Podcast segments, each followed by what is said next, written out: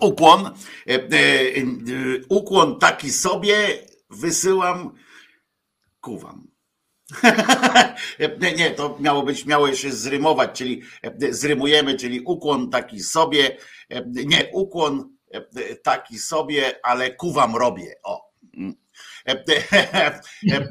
Ten jegomość po mojej lewicy to Piotrek Szumlewicz, lewa strona Resetu, ale nie tylko, przede wszystkim współzałożyciel i współprzewodniczący Związku Zawodowego Związkowa Alternatywa. Piotrka co środę możecie w Resecie Obywatelskim na kanale Resetu spotkać w programie o 17 w środę w programie Czas na Związki. O, tak dokładnie jest. A ja nazywam się Wojtko Krzyżaniak, jestem głosem szczerej słowiańskiej szydery i właśnie na kanale Szczerej Słowiańskiej Szydery z kolei zapraszam was na audycję na żywo codziennie od 10 przynajmniej do 13. Witamy się z wami. Dzisiaj mamy producenta, naszym producentem jest Małpiak. Dziękujemy Małpiakowi i wiem, jestem przekonany, że nie ma nic przeciwko temu, że akurat na nas trafiło. Tym razem jestem spokojny o naszego producenta i jeżeli Małpiak masz taką ochotę, Małpiaku, to możesz zacząć negocjacje z realizacją naszą o piosenkę, jaka ma paść i wiem, że ale wiesz, że wybór jest nieduży. Ja na razie wybrałem z naszym producentem piosenkę zespołu Crane, bo jest przynajmniej rockowa i mocna piosenka, więc o tyle nam się udało zrobić. Witamy was wspólnie z Piotrkiem i spróbujemy jak co tydzień, mało skutecznie, ale za to z wielkim zapałem podsumować mijający tydzień nie tylko w polityce, ale również w ogóle w naszym kraju, coraz śmieszniejszym, coraz trudniejszym do ogarnięcia rozumem, ale pięknym, zwłaszcza teraz w chwilę przed podobno atakiem Niżu Bogurodzica, znaczy Brygida się on nazywa podobno, ale myślę, że Bogurodzica byłaby, ciekaw jestem, czy kiedyś w ogóle dojdzie do takiego, że nazwą jakiś orkan, czy coś tam na przykład typu Szczęść Boż Bogarodzica albo coś takiego, bo to by było przynajmniej dobrze, by spadało. Bogurodzica zniszczyła 16 wiosek i doprowadziła do śmierci 15 ludzi. No więc właśnie, to byłoby naprawdę i wreszcie oddałoby faktyczny charakter tej przerażająca Bogurodzica. Tak jest, także no nawet biblijny charakter by przekazało. Czołem ludziska pisze Małpiak, więc Małpiak pisze, więc ja oczywiście mówię, co pisze Małpiak, bo to jest nasz dzisiejszy producent. Powiedziałem Małpiaku, że możesz zasugerować realizacji jakąś piosenkę. Możesz... to poproszę coś o ZUS-ie. O, widzisz, Małpiak poszedł ci na rękę i dzisiaj Małpiak jest producent. Proszę bardzo, no producentem jest, zażyczył sobie. Jak tam z ZUS-em, Piotrze? No właśnie chciałem powiedzieć, Małpiaku, jesteś tutaj dzisiaj naszym producentem, a ten ZUS to raz jest Monty Pythonowski, raz jest kafkowski, a ostatnio jest bardziej kafkowski jednak, więc mało wesoło. Mianowicie ostatnio dowiedzieliśmy się, o tym nawet nie mówiłem w swoim ostatnim programie, słuchajcie, ZUS nas zasypuje wnioskami, właśnie zasypuje prokuraturę wnioskami przeciwko nam. I sytuacja jest trochę dziwna, dlatego że ostatnio Ilona Garczyńska odebrała z poczty pisma, których było chyba 6, kilka, mianowicie ZUS zasypuje prokuraturę Ziobry pismami przeciwko nam, żeby prokuratura się wreszcie nami zajęła i zrobiła z nami w tym ZUS-ie porządek, a prokuratura nie wie, co z tym zrobić, bo to pierwsze pismo rok temu poszło, a oni ani pisma do nas, ani wezwania na świadka, więc ZUS jest mocniejszy od pana Ziobry nawet, jak chodzi o związkową alternatywę, że jakoś nie chcą się za nas wziąć, a jeszcze jedno zdanie o tym ZUS-ie, że słuchajcie, oni stwierdzili, że myśmy w ogóle jakoś źle powstali, że w ogóle źle władze, wszystko złe do tej prokuratury, a powołują się, słuchajcie, na anonimową jakąś istotę z Facebooka o niku mniej więcej Joanna bez zdjęcia, która napisała, że ona uważa, że w ogóle wszystko jest źle i oni to wysłali do prokuratury, tą Joannę. Więc to się dzieje w ZUS-ie, tak jednym zdaniem. No to nie było jedno zdanie, ale rozumiem, o co chodziło. Nie, to widzisz, no to w największym skrócie Piotrek opowiedział, co się wyprawia i ja się domyślam, że te wnioski wszystkie pani tej, jak ona się tam nazywa, nieważne jak się nazywa, nieważne jak się nazywa, olejmy ją, ale chodzi o to, że one czekają na pewnie jakąś tam polityczną okazję, żeby zrobić, bo ten Zero Ziobro, jak rozumiem, myśli teraz, on teraz się zastanawia bardziej, co mu się opłaca w danej chwili i tak dalej, w związku z czym widocznie widzi w tym jakiś potencjał i nie chce go tak zmarnować między jedną a drugą, wiesz, tak w czasie czegoś innego, może tam właśnie bronić ZUS-u w momencie, kiedy będzie mu to wygodne, bronić ZUS-u przed zakusami i tak dalej, kiedy będzie bronił, jak będzie cisza jakaś tam, bo on teraz w ogóle ta Solidarna Polska, to już przechodząc tak trochę do naszego podsumowania, tak Solidarna Polska dostała sraczki, prawda? Takiej sraczki medialnej, sraczki twitterowej, takiej promocyjnej. Nie wiem, czy oni faktycznie spodziewają się jakichś wcześniejszych wyborów, czy coś takiego, albo uznali, że już jest tam ile czasu jest do wyborów jeszcze? No tam ładny rok chyba, tak? Prawie, tak, to listopad. No, no właśnie, bo to może być taki falstart trochę, bo tak przywalili taką ilością mówię nawet, bo to aż niepoliczalne jest, co oni teraz o tej Unii Europejskiej, tak? Tam w sensie teraz atakują, potem mówią o ten Wójcik obrzydliwy, zwłaszcza tam jakoś się strasznie wykręca i teraz jest ta antyeuropejska taka kampania, prawda, że właśnie, że i antyeuropejska, ale też antypisowska w tym wymiarze właśnie tak poszli, prawda? I teraz Ziobro się przekrzykuje z tym z oczami takim, ten orzeł taki jest, taki, co ma takie brwi, z Wójcikiem i tak dalej. Kto zrobił dobrze, jak bardzo spieprzył sytuację Morawiecki w Brukseli, podpisując tę zgodę na tę sytuację tam prawne i tak dalej, prawda? Oni teraz na tym jadą strasznie i nie wiem, czy właśnie, nie wiem, czy nie przegrzeją tej koniunktury na siebie, rozumiesz? Nie wiem, ja wiem, że w Polsce łatwo jest wzniecić różne takie,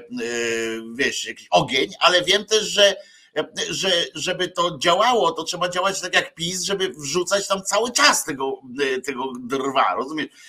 Tam cały czas coś się musi gotować, bo inaczej, inaczej to za chwilę ludzie zapomną. Tutaj już nikt nie pamięta pewne rzeczy, a mało tego, powiem więcej, wydaje mi się, że jeżeli Unia Europejska, nie wiem, za tydzień, za dwa, odblokowała, dajmy na to, część tych pieniędzy, to spora część ludzi na drugi dzień zapomni, że tego nie było, prawda, że tych pieniędzy nie, że oni blokowali pieniądze, tylko będzie jakaś nowa inba o to, że ktoś tam podzielił, nie tak, czy coś takiego, już zupełnie coś innego będzie i z tego powodu, chyba że, przepraszam, tak długo mówię, ale chyba że faktycznie jest tak, że Ziobro dzięki tym swoim eurodeputowanym, bo on ma więcej eurodeputowanych chyba niż PiS tak naprawdę, bo akurat do tego europarlamentu to mu poszło trochę tych ludzi.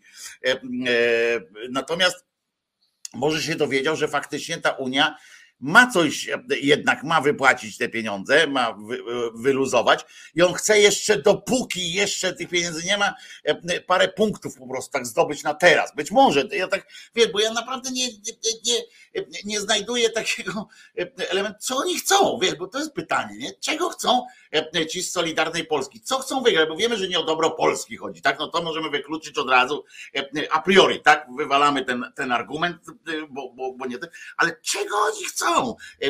Tak naprawdę, nie? Czego oni chcą? Bo tutaj widzimy, że Mark pisze, że oni tam się zbierają, że chcą sprawdzać, testują zwieranie szeregów i zaczęli od zbiorowej lewatywy, ale no właśnie, ale po co to jego zbieranie tych filmów? Po co? A może odpowiedź jest taka, że dla własnej przyjemności. Co w polskiej polityce jest jakby tak.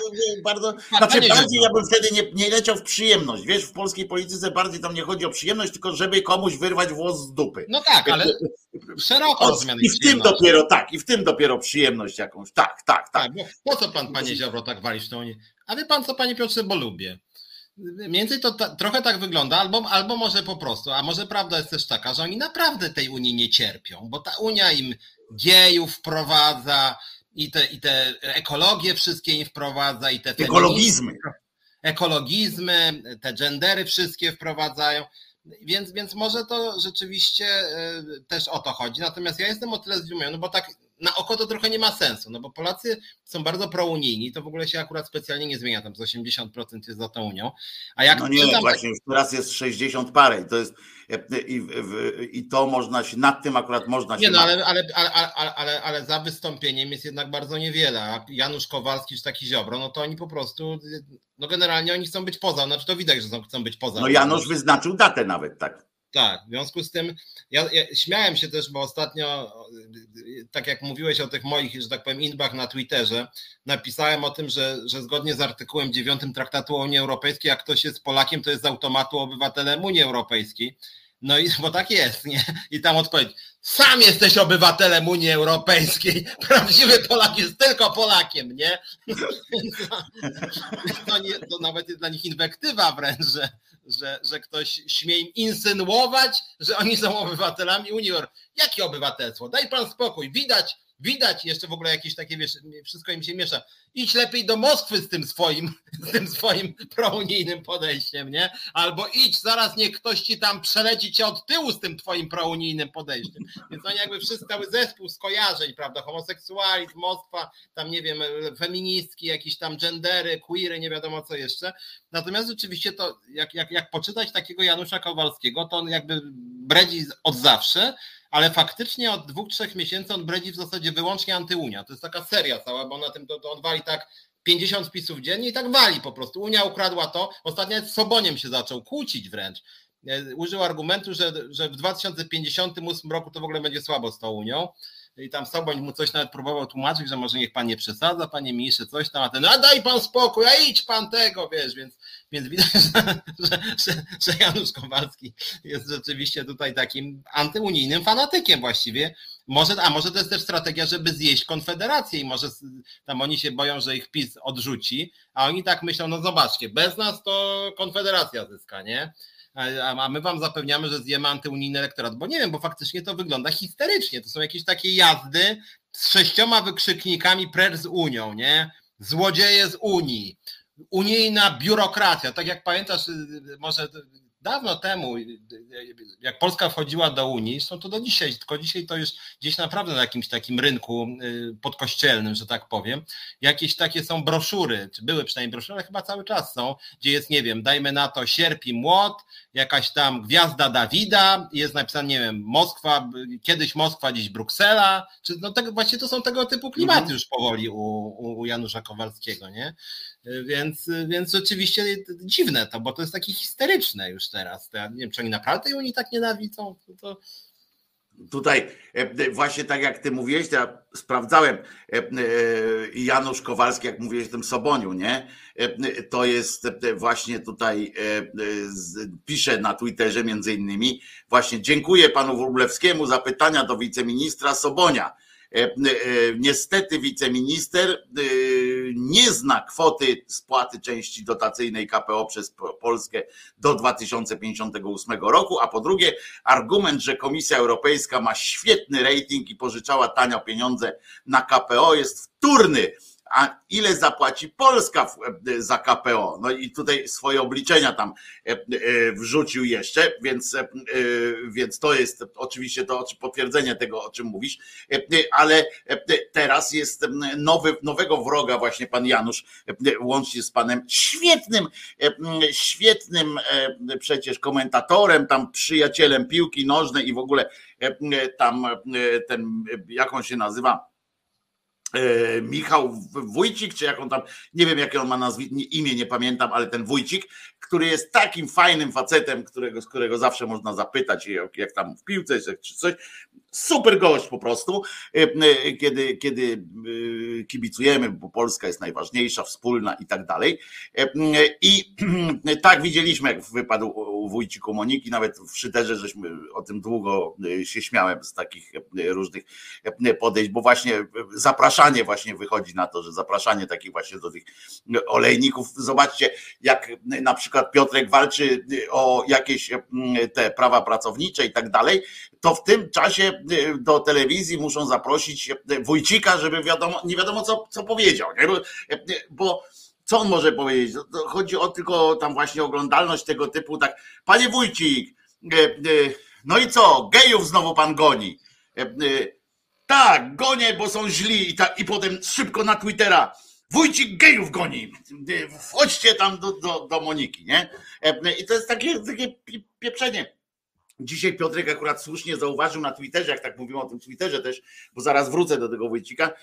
I ja też właśnie to zacząłem wpisywać, ale zobaczyłem, że już Piotrek to wpisał. Ja tak nie lubię pisać tego samego, co kto inny, bo dzisiaj na przykład Polsat News poinformował z emfazą w ogóle, z jakimś takim zainteresowaniem, również wybrał to spośród tam zyliona maili, które znaczy zyliona informacji, które ma, i przecież nie wszystkie wrzuca na Twittera, prawda, żeby się nim pochwalić, czy tam coś, że tylko u nas albo coś takiego. I rozumiecie, nagle ja tam wchodzę na tego Twittera i widzę, że jest jakaś fantastyczna relacja z tego, co powiedział ten, jak się mówi, jakiś tam, jak przebiegała uroczystość konsekrowania jakichś pań, które zdecydowały się, że Tobie, Jezu, zawierzam swoje dziewictwo i swoją przyszłość, nie wiem, na drodze do jeszcze większej świętości. Jakieś takie pierdoły kompletne. Jakaś grupa, rozumiecie, kobiet miała po prostu pomysł na to, żeby tak żyć, nie? Jakoś faktycznie Piotrek tam napisał takie zdanie, które mi się podoba. Nie robicie materiałów o protestach pracowniczych, bezprawnie zwalnianych związkowcach, spadających płacach, budżetówce, a interesują was jakieś 3 panie, które postanowiły zawierzyć się Chrystusowi. Antymisja. No akurat tu żeś tam przywalił jak łysy warkoczem o Kantkulli, bo akurat oni żadnej misji nie mają, to jest komercyjna telewizja, mogą sobie teoretycznie pokazać, co chcą, ale na przykład w ramach misji robią, znaczy oni uważają, że to jest misja, że dają modlitwę co niedzielę, która nie ma do oglądania. Oni nie dają tego w ramach misji, tylko w ramach niestety koncesji, którą dostali. W momencie, kiedy Polsat dostawał koncesję, to jest też w ogóle, to jest inna w ogóle sytuacja, że komercyjnej telewizji ogólnopolskiej pierwszą koncesję jak dawano i potem są przedłużane, to tam w tej koncesji jest wymóg programów informacyjnych, ileś tam czas na publicystykę i jest wymóg programu katolickiego. Także to chcą, nie chcą, wiesz, muszą, bo jak nie, to oni mogą ich zabrak mszy na przykład, czegoś tam, mogą ich zamknąć, rozumiesz, w wolnym kraju. To jest w ogóle śmiech na sali. TVN miał to szczęście, że już nie był tym pierwszym i już tego zapisu nie ma w koncesji. Natomiast widziałeś swoją drogą. Widziałeś, jak już mówimy o Polsacie, bo ja jednak trochę byłem wbity w krzesło, bo ja rozumiem, każdy sobie pisze książki takie jak chce i dziennikarz, to też jest metoda zarabiania pieniędzy, ja napisałem na przykład o papieżu 10 lat temu, natomiast to, że Rymanowski wydał jakąś mega laurkę na rzecz Kornela Morawieckiego i wręcz sam ja rozumiem, że jeszcze napisać o Kornelu Morawieckim, postać jak postać na prezydenta startował, tam ojciec premiera, Ale sam... Ciekawa w ogóle rzecz, zwłaszcza jego agenturalna, wszystkie te agenturalne możliwości, które tam były, bo tam są dużo niejasności związanych akurat z działaniem pana Kornela. Jest dużo tak. Niewytłumaczalnych zjawisk jeszcze za komuny przecież. Tak, a ja nie czytałem książki pana Rymanowskiego, zresztą ona ma 700 stron, słuchajcie, ciekawe kiedy on to pisał, no okej, miał prawo pisać, no ale w każdym razie sam kopiował, Rymanowski... Zajawił książkę pan Rymanowski, że była to wielka postać, w związku z tym wielka postać, której bardzo uczciwie się przyjrzał. No więc tak jakby już zajawił, że jakby nie wskazał na żadną kontrowersję, że nawet to, co ty powiedziałeś teraz, albo że w ogóle na przykład, bo ja to pamiętam, jak nawet tam miałem paręnaście lat, jak zacząłem się, nie wiem, w wieku 16 lat interesować polityką, to on chyba na prezydenta startował ze 3 razy ten Kornel Morawiecki i zawsze te jego kampanie mi się dziwne wydawały, tak, że tu trochę ma rację, a tutaj taki odwał w stylu jakiegoś Macierewicza trochę. Więc moim zdaniem też no miał swoje odpały, niezależnie od tego, czy to były odpały dla odpałów, czy za tymi odpałami stało coś grubszego, tak jak ty. On miał jedną fajną kampanię, muszę ci powiedzieć, Piotrek, miał jedną fajną kampanię, nie pamiętam kiedy to, w których to latach, ale to jeszcze w 90-tych latach było. Miał jedną fantastyczną kampanię i tylko nie wiem, czy to była prezydencka, czy partyjna jakaś, czy on jakąś partię tam reprezentował wtedy, bo nie pamiętam, która to było. Ale fantastyczna kampania była, kiedy, pamiętasz, były te studia takie wyborcze, gdzie tam każda partia dostawała ten swój czas, ale pieniędzy i techniki nikt nie miał, w związku z czym to były takie śmieszne bloki reklamowe, gdzie tam ktoś coś opowiadał po prostu i tak dalej. Albo jakiś ten uzdrowiciel na tle rzeki stawał i po prostu mówił, że a my was uzdrowimy, ludzie. I pan Kornel miał coś, co mi się wtedy wydawało absurdalne, ale z dzisiejszej perspektywy tak psychologicznie jest ciekawy, bo on podchodził, pamiętam, że tam opowiadał, co tam zrobił, on nigdy nie miał jakiegoś dobrego takiego pomysłu na rzeczywistość. Natomiast on podchodził i tam stał taki mebel, stolik tam stał i on wywrócił ten stolik, tak wiesz, tak trzeba to wywracać stoliki, nie? I że on ten okrągły stół przewróci. Ja wiem, że to jest, wtedy to był symboliczny, ten okrągły stołowy układ i tak dalej,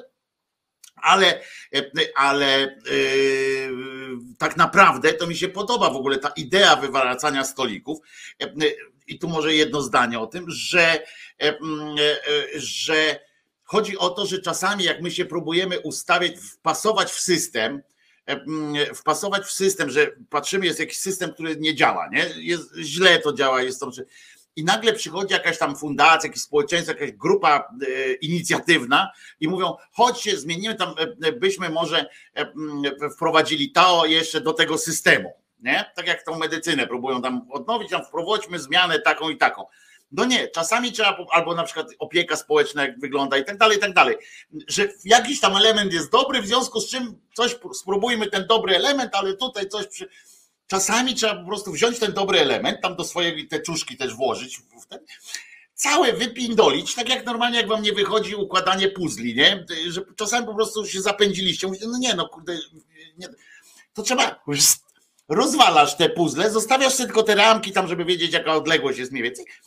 I już, i od nowa. I czasami takie wywracanie stolików ma naprawdę sens.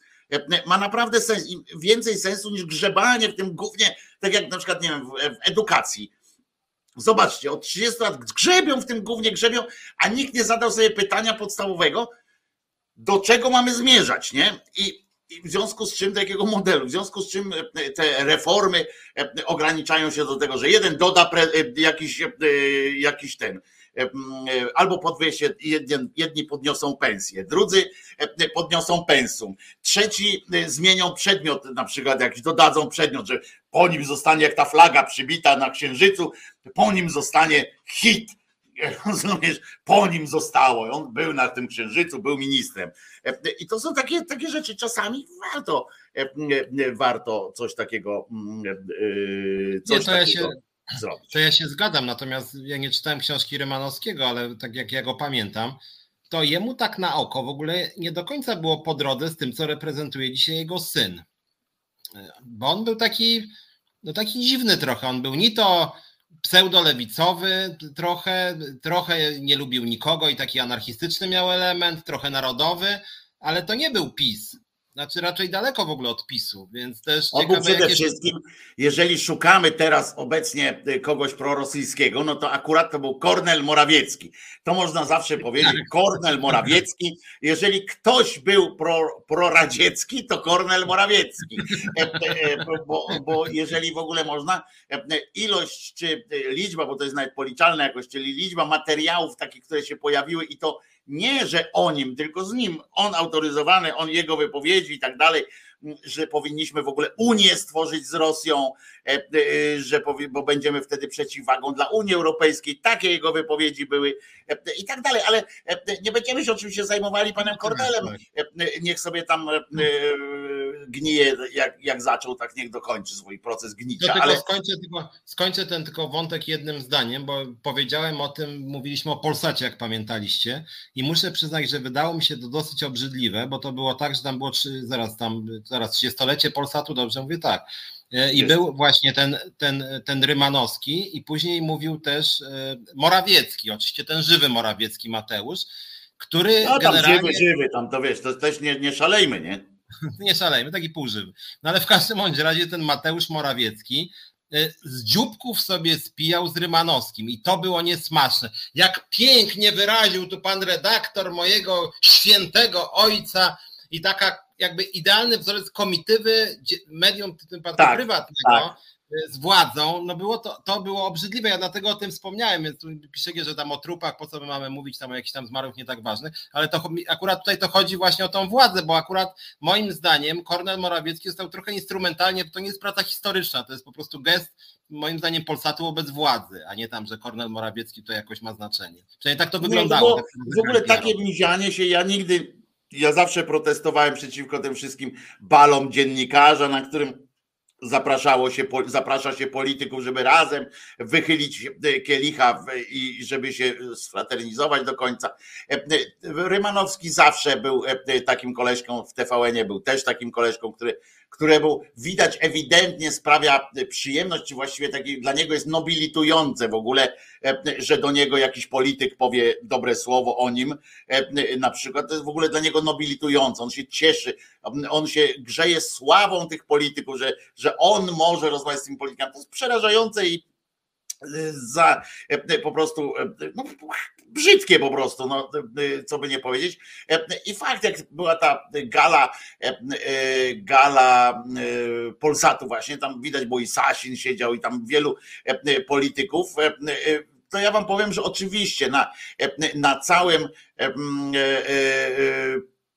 o całym jakby na całym świecie tak jest, bo tu się tam ludzie grzali czasami, że co tam robił Sasin. No to niestety jest tak, że ten duży biznes, taki wielki biznes z polityką się wraca i na imprezach takich każdej firmy, takiej dużej, zwłaszcza medialnych, zaprasza się tam wicepremiera aktualnego i tak dalej. Się zaprasza, no bo to taka jest forma, że ten biznes już wykracza poza jakąś tam lokalność, tylko tak jak normalnie się zaprasza lokalnego posła, tak tu się zaprasza po prostu kogoś. Także o to bym tam nie miał pretensji, ale już o sposób potem właśnie miziania się z nimi, to już jest zupełnie inna sprawa. I przepraszam, ale fajnie, że Waldek wrócił do nas, bo znowu przywalił jak łysy warkoczem o kantkuli, a ja uwielbiam takie zaczepki. Słuchajcie, jak można podsumować takie pytanie, nie? Ja pytam, bo on zapytał tego Wójcika Olejnik najpierw i teraz... Pytam o w sumie ciekawą rozmowę Wójcika z Olejnik, a wy o niczym. No to jeżeli te rzeczy, które myśmy tu z Piotrkiem poruszyli, to jest nic w porównaniu z rozmową kurwa Wójcika z kimkolwiek, to dopiero jest, świadczyłoby o tym, można by powiedzieć, że na tym polega dramat, że ktoś może przypuszczać, że coś ciekawego wynikło z rozmowy z panem Wójcikiem. No nie, naprawdę nie. A jeszcze w duecie z Olejnik to też... No więc właśnie, to jest, po prostu pogadali, pokrzyczeli na siebie tam w pewnych momentach. Ja zapamiętałem z tej rozmowy na przykład to najbardziej, że pani Olejnik najbardziej oburzyła się. On tam mówił oczywiście...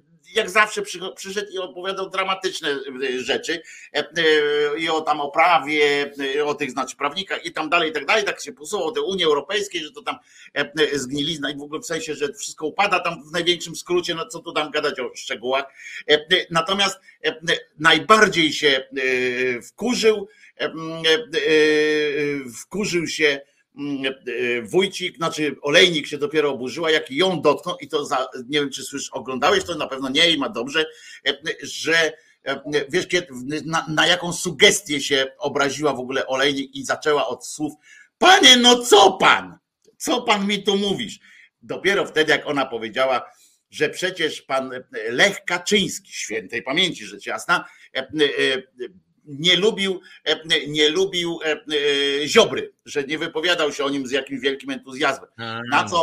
Na co Wójcik do niej powiedział: ej, ale tam pani wie lepiej, czy coś tam, ten, co tam świętej pamięci pan Lech mówił o Ziobrze, niech pani sobie przypomni, jak wy atakowaliście pana prezydenta świętej pamięci profesora. I na to, rozumiesz, on powiedział wy, nie powiedział pani, bo tam nigdy nie jest tak, że pan redaktor jest zła, tylko zawsze tak jak mówiliśmy, nie? Zawsze tam. I on mówi, jak wy atakowaliście, na co Olejnik mówi: panie, jak? Ja atakowałam prezydenta Kaczyńskiego? Niech pan nie żartuje, rozumiesz? Oburzyła się na to, że zasugerował jej, że ona zaraz po tym. I mówiłem o tym, że ja nie mówiłem, że będziemy o tym gadać jeszcze, tylko że mówiłem o tym bardzo długo w audycji. Ale rozumiesz, dziennikarka się oburzyła, ja wiem, tylko tym, bo potem już pili sobie dalej tam, nie? On tam mówił, że nie ma. Właśnie tak sobie pomyślałem, że w tym momencie powinna go na przykład skasować. Ja obrażam Kaczyńskiego, wie pan co, panie pośle, teraz odśpiewajmy hymn. Albo tak. Urodzin, nie? I no, pasowałoby, nie? Tak pan gadasz? To na cześć pana prezydenta świętej pamięci Lecha Kaczyńskiego do hymnu. Wstawaj pan. No i wstają.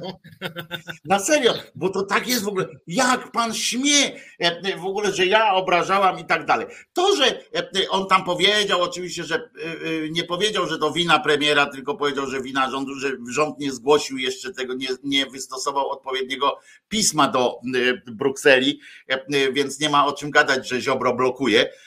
Taką metodę przyjął bronienia się tam wtedy w tym Wójcik. Ale to nie ma żadnego znaczenia. To tak jakby miało znaczenie, co Wójcik potwierdza, czy czego nie potwierdza swoim paskudnym dziobem. Po prostu i już. No. Waldku, i można zabierać głos, jak widzisz, nawet ci odpowiedziałem po prostu, więc to chyba jest dowód na to, że można zabrać głos.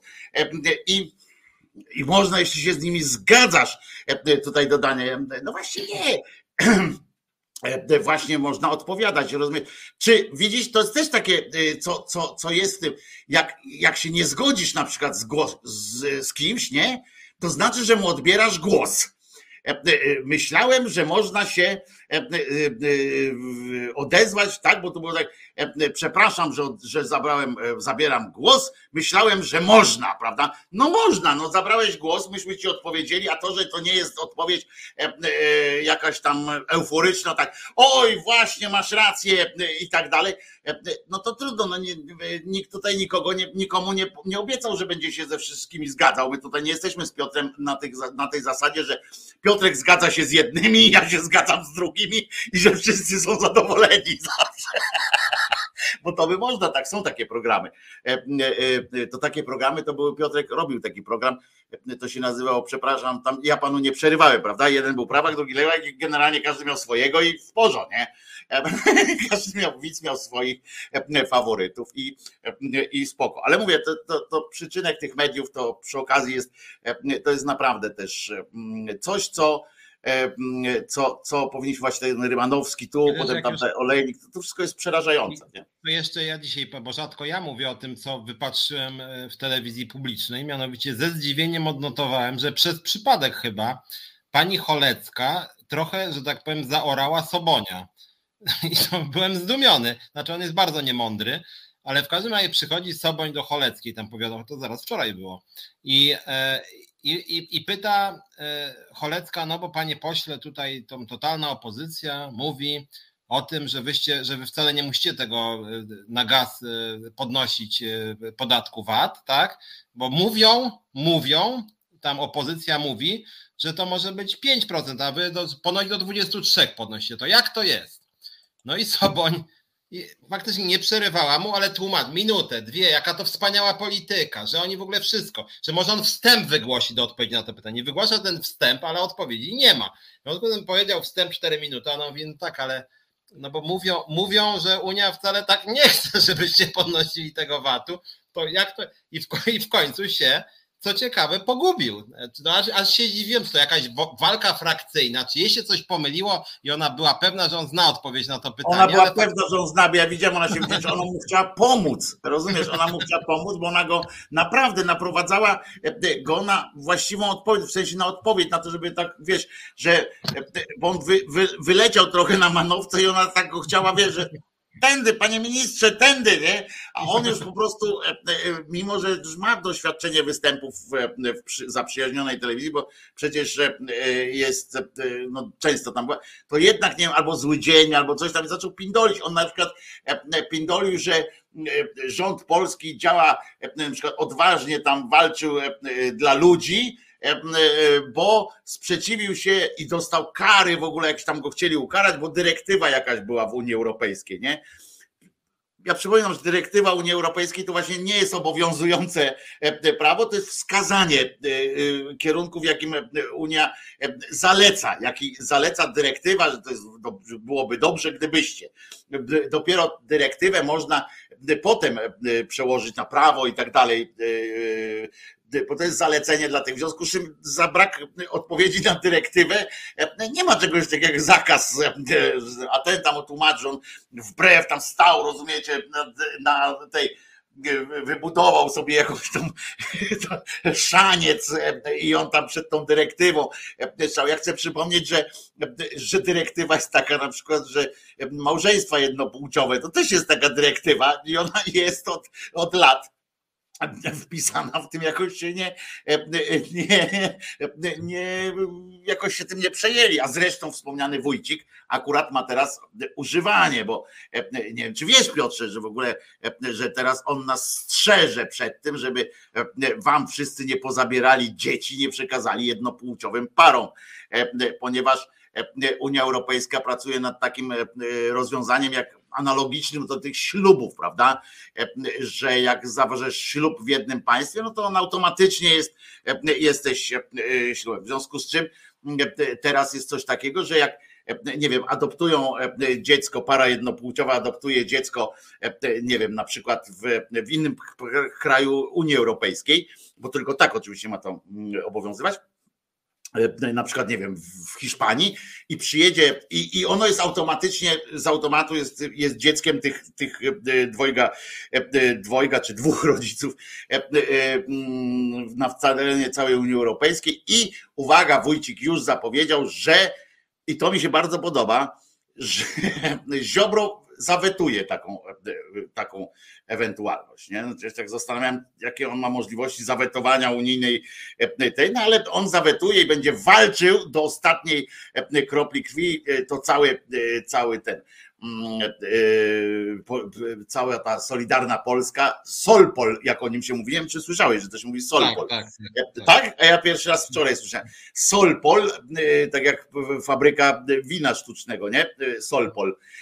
Tak, to oni będą bronili tego i w ogóle pani Kempa już im podziękowała za taką walkę, że wyrazili tę walkę, bo oni przegrali, rozumiesz, na froncie europejskim w Brukseli, przegrali tę sytuację, się okaże, że tak trzeba będzie. No ale teraz jest ostatni szaniec, prawda, w postaci pana Ziobro, który nigdy, jak się mówią, nie dopuści do czegoś takiego, żeby nam tutaj dzieci, rozumiecie, bo teraz ja wyobrażam sobie po prostu, że wszystkie dzieci będą wywożone do Czech i tam będą adoptowane potajemnie przez, wiesz, małżeństwa będą wyjeżdżały, potem się będą miksowały, że pan z panem, pani z panią i wracają, już będą wracali zupełnie innymi, niepolskimi rodzinami. Po prostu cały świat na to czeka. I pytanie, a to jest poważne pytanie, jeżeli oni będą stawali okoniem, to pytanie będzie wyglądało, proszę was, i to jest całkiem poważnie, ja się tu trochę natrząsam, ale to wiecie, że takie decyzje idiotów mają wpływ niestety na prawdziwe życie. I pytanie jest, jaki status zatem będą miały te dzieci na terenie Rzeczpospolitej? Mhm. Jaki status? Nie, no jeżeli nie przyjmiemy takiego. Nie, jak mogą. No.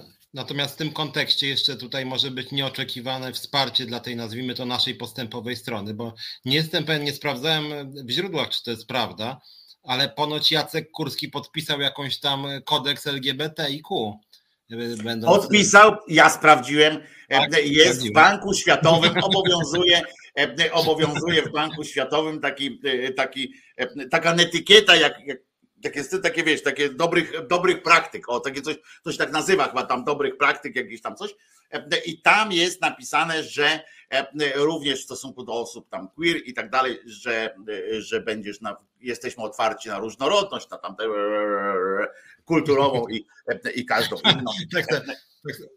No wiesz, jest taka kwota, za którą się takie rzeczy podpisuje. Wyobraziłem sobie, jak Jacek Kurski idzie tam, nie wiem, do Choleckiej, jej się wyrywa pytanie typu, no to co pan sądzi o tych osobach, bo chodzi jakaś plotka, że pan zmienił poglądy i jest za tym, żeby te osoby tam, jakoś by tam sformułowała po swojemu, prawda, te homoseksualne, miały... Te bobki szatana, A Kurski tak, No tak, jestem za, ale to nie ma znaczenia takiego, właściwie. Pani redaktor, pani dobrze wie, że w naszym życiu podpisujemy tysiące dokumentów. Pani też, jakby tak przeszukać pani teczkę, to podpisała pani nie takie rzeczy, pani redaktor, więc proszę się nie czepiać mojego jednego podpisu, pani redaktor, bo u każdego z nas można znaleźć takie podpisy, bo jak na przykład, powiem więcej, że Kurski jest na Facebooku, to on też musiał respektować regulamin Facebooka, tam też jest napisane, że nie można takie zgody podpisywał, i to, jak rozumiem, w pełnej świadomości, chociaż nie zawsze to jest. A swoją drogą, a jak już Kurskiego zaczepiłeś, nie zwróciłeś uwagi na to, że linia TVP-u jakby się nie zmieniła, prawda? On odszedł i jakby się nie zmieniał. Jak on był, ten Kurski, to tam się mówiło o kurwizji, tam, że to w ogóle tam, wszystko było na Kurskiego. Jest ten Matyszkowicz i zwróć uwagę, że media nie mówią, jakby te liberalne media jakby tak w ogóle abstrahują teraz od tego, że jest jakiś Matyszkowicz, który jest... No dobra, powiem to. Musi być takim społecznym skurwysynem, żeby dopuścić do takich rzeczy. On ma możliwość. To, co ja teraz widzę w wiadomościach, ten rodzaj szczucia i takiego personalnego również i tak dalej. Tak. Nie zmieniło się nic, a przeciwnie, w niektórych momentach oni sobie pozwalają na więcej. Nie wiem, czy to chodzi o to, że oni go nie szanują w ogóle i płyną, czy nie, ale on jest prezesem. Zauważyłeś, że nie ma w ogóle czegoś takiego, że Matyszkowicz to kawał gnoja, że Matyszkowicz albo Apele, to tam w ogóle go nie ma. Ten człowiek zniknął. Nagle Cholecka, tam te wszystkie są sami sobie po prostu. Już Kurskiego nie ma, nie? Teraz jest, że Kurski do Banku Światowego poszedł, to jest dalej za nim chodzą. To wam mówi ludzie, to wam mówi, gdzie was mają te media wszystkie wolne i tak dalej. Gdzie oni was mają w dupie, oni po prostu znają Kurskiego, się przyczepili do Kurskiego. Dla nich idea samych tych mediów publicznych, czy to będzie Matyszkowicz, czy nie, wywalone na to wszystko mają. Bo nie znają Matyszkowicza prywatnie, to po prostu może robić co chce. Tak, nie, to prawda, a rzeczywiście nic się nie zmieniło, ja nawet, bo tam część osób tak na siłę trochę szukała, tak jak niektórzy szukają w kościele katolickim swego czasu wyborcza, tak szukała postępowych śladów w kościele katolickim, tam zawsze jak jeden ksiądz coś powiedział niegłupiego, to o, kościół się zmienia, nie? I tak samo tą Telewizją Polską, tam zwolnili Kurskiego i tam chyba po 2 dniach był jakiś gość z PO i był, o, zmiana gości, bo jest człowiek z PO i myślał, o, to są już znaki jakichś tam wiadomości, o, dzisiaj w serwisie ani razu nie pojawiło się nazwisko Tusk, czyli jakaś straszna zmiana, bo w jednych wiadomościach nie było o Tusku, jednych. Nie? A tutaj, tak naprawdę nic się nie zmieniło. To znaczy, nic jak włączam, język jest dramatyczny, obejrzałem, jest naprawdę dramatyczne. To, co się dzieje w TVP Info, to jest to naprawdę jest jeszcze, wydawało się, że po Kurskim już tam, wiesz, już tylko powietrze już dalej, nie? Już jest przepaść i koniec. Nie, lecą dalej, jest jeszcze głębiej, jeszcze mocniej i nikt, tutaj Gosia pisze, a Kurskiego nie znali prywatnie. Gosia, źle mnie zrozumiałeś, właśnie chodzi o to, że Kurskiego znają prywatnie i mają jakieś osobiste tam z nim doświadczenia, bo był politykiem i tak dalej, a Matyszkowicz nie, tam zawsze siedział gdzieś na drugiej, on też był, bo on był od samego początku, tym pracował w zarządzie TVP, czy był dyrektorem i tak dalej, ale chodzi mi o to właśnie, że jego nie znają tak prywatnie, nie mają do niego jakichś tam, nie wiedzą się, co się go czepić i tak dalej, kiedyś Press tylko napisał taki długi artykuł o nim, w związku z czym nagle przestało być istotne, nie, w ogóle, a to dobra, to jest tam jakiś Matyszkowicz, nie ma rozmowy, nie? Niestety. I o tym mówię Gosza, a nie o tym no tak, odwrotnie. Tak. A przekaz jest straszny i ten facet właściwie, no czy nic się o nim nie mówi de facto. No plus oczywiście stały nasz motyw w tym programie, czyli jak się włącza telewizję, to co pewien czas można zobaczyć, jakaś, nie wiem, tam Żukowska, czy jakiś tam Kulasek, czy jakiś inny mówi, że świetnie się czuję w pani programie, bardzo sobie cenię ten program. Mówią to zupełnie nie przymusza i na tych nie pytają, to jak się pani czuje w tym programie? No jak się pani czuje? Nie, oni mówią sami. No może teraz to może pani mi przerwała, ale to jest świetny program, bardzo lubię do pani przychodzić. No i pod tym względem też trudno się dziwić, że to jest jak jest, bo nie ma tak naprawdę cały czas... Ostatnio poseł z Platformy w programie pani Bugały, w tym tam rano, tam po 9 czy po 8, bo to trudno rozpoznać tam co jest, było o tym, że murek wybudowali tam na tej granicy i że on już tam stoi, że go oddają i tak dalej. I pytanie było, czy to dobrze, w ogóle, bo to są takie pytania właśnie, czy Polakom powinno się żyć lepiej, nie?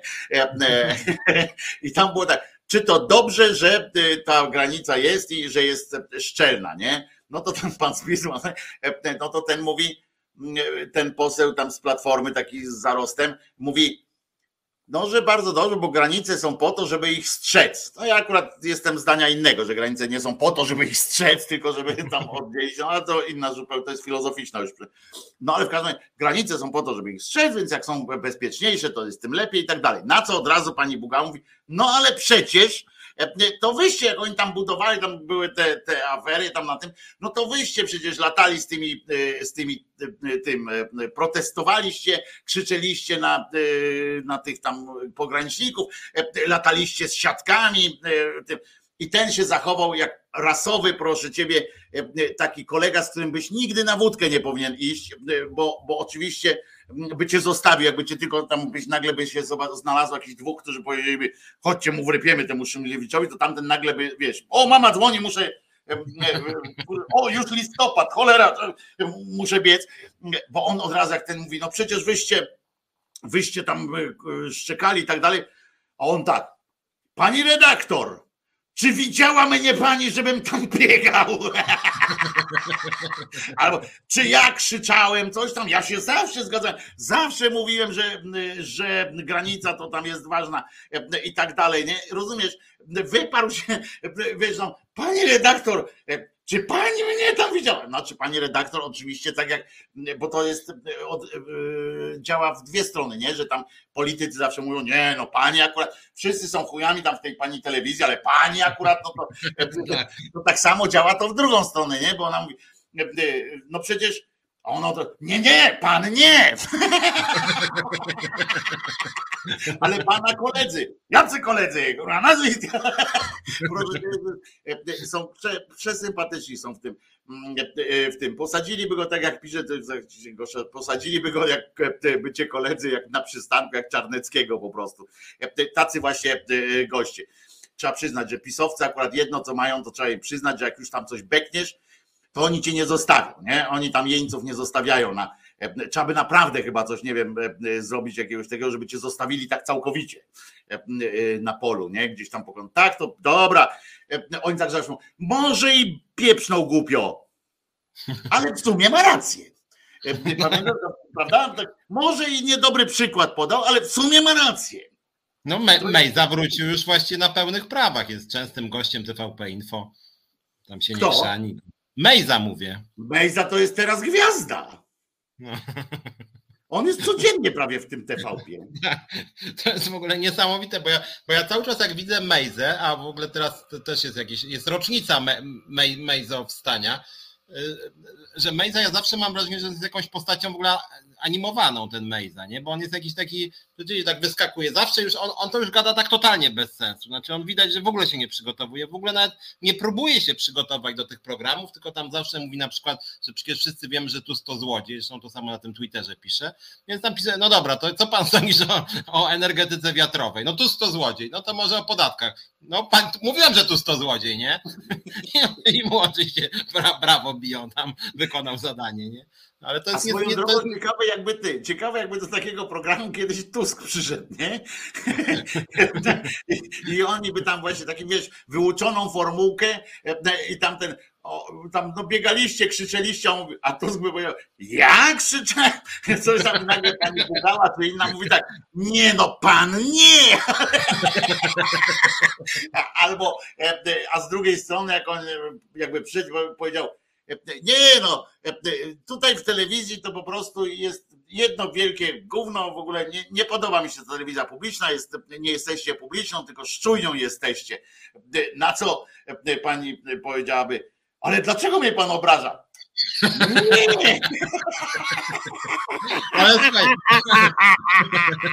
ale gdyby im Tusk któregoś dnia zrobił dowcip, i by przyszedł do jakiegoś głupiego programu, czyli na przykład w ostatniej chwili by zastąpił jakiegoś tam, nie wiem, jakiegoś tam ich drugorzędnego posła. Tak, jakiegoś kogoś. A my tam i od 20, no nie, wejście jest 16, przed 15.54, no nie wiem, przepraszam, bo miał być jakiś tam poseł Kowalski, nie Kowalski, no jakiś Malinowski, a jestem ja, nie?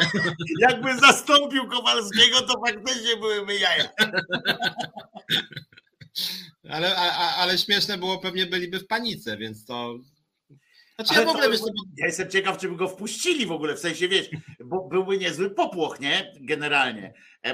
No bo po cholerę przyszedł, nie? Albo nas będzie teraz zajmował po prostu pucz, jak w Niemczech, nie? Że tych generałów tam, księcia Reinharda aresztowali, który chciał, bo słyszałeś, że w Niemczech miał być ten wojskowy przewrót miał nastąpić. Książę Reinhard XIII, 70-letni pan powziął taką próbę, ale więc może by pomyśleli, Tusk przyszedł władzę odbierać, nie? No bo tak bez zapowiedzi by wszedł do TVP-u. Wiesz, że te wszystkie pucze i tak dalej, to się między innymi zaczynają właśnie od mediów, tak, żeby ogłosić, a teraz my będziemy bili, teraz nas słuchajcie, ja jestem. Ale moim zdaniem pewnie byłoby tak, że przyszedłby ten Tusk, podjechałby, nie wiem, na tą 15, na 16, to byłby 15:48 na przykład i tam na dole jakiś spanikowany, jakiś tam, nie wiem, podwydawca czy kto tam, halo, dzwoni do Perei, tu jest Tusk. Jak to kurde Tusk? Jaki Tusk? No to nie wiem, mówię, Tusk. I później 16 telefonów, w końcu go nie wpuszczają, a o 16:02 na wszystkich prawicowych. Bezczelna prowokacja Tuska. Próbował wkroczyć do TVP, ale go nie wpuściliśmy. Wkroczyć, wtargnąć, Piotrze. Uj, nie zarobiłbyś. Nie zarobiłbyś. Ja się tam nie nadawałbym się tam. Wkroczyć. Co to za w ogóle słowo jest? Wkroczyć. Wtargnąć. Nie wiem. Nieudana próba przejąć władzę nielegalnie. Nieudany pucz grudniowy. No więc właśnie, najazd chciał napluć, tam jakieś takie, a nie no, wkroczył, kurwa, wkroczyć to mogą Niemcy do Polski w 1939 roku i to zobacz, czym to się skończyło. Nie mieliśmy na on czas odpowiedniej retoryki, no i Niemcy zbesztali nas, wkroczyli, zresztą przykryli nas swoim butem, przed czym teraz ostrzega nas Kaczyński. Nie wiem, czy słyszałeś, że w ogóle on stwierdził, że w ogóle jakaś taka jest, teraz mają, nie dość, że mają niemieckie, to teraz antyniemieckie, tak jeden, to teraz mają jakieś problemy z butami. Ja nie wiem o co chodzi, ale wszyscy przekaz jest, bo prezesowi coś tam się, wiesz, kaszlnął i wyskoczył mu but, coś tak, kaszlnął coś na kształt słowa but prawdopodobnie, tak but, coś tak i oni wszyscy, a but, dobra, nie, połączyli kropkę, but, Niemcy, niemiecki but, dobra, pod butem, jest, dobra.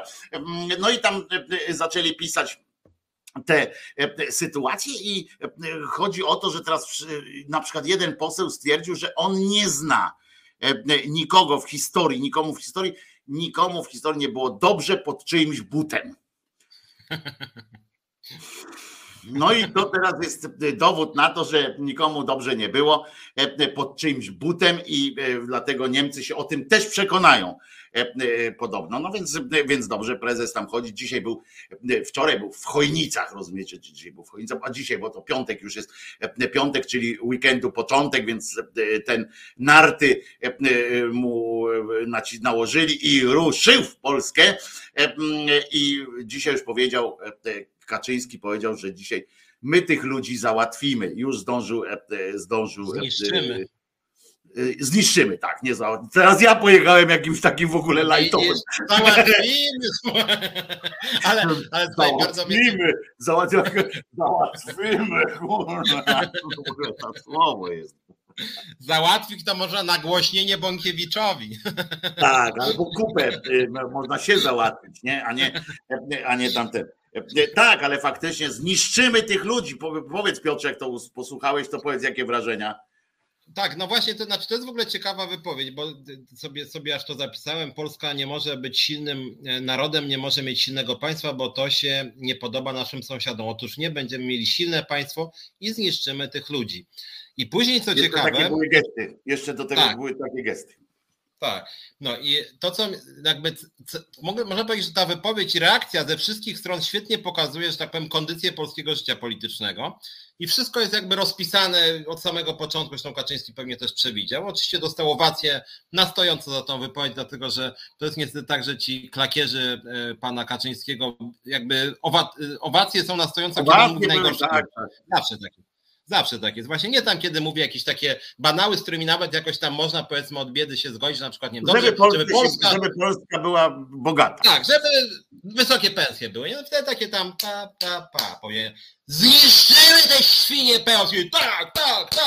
No i to mniej więcej tak to działa.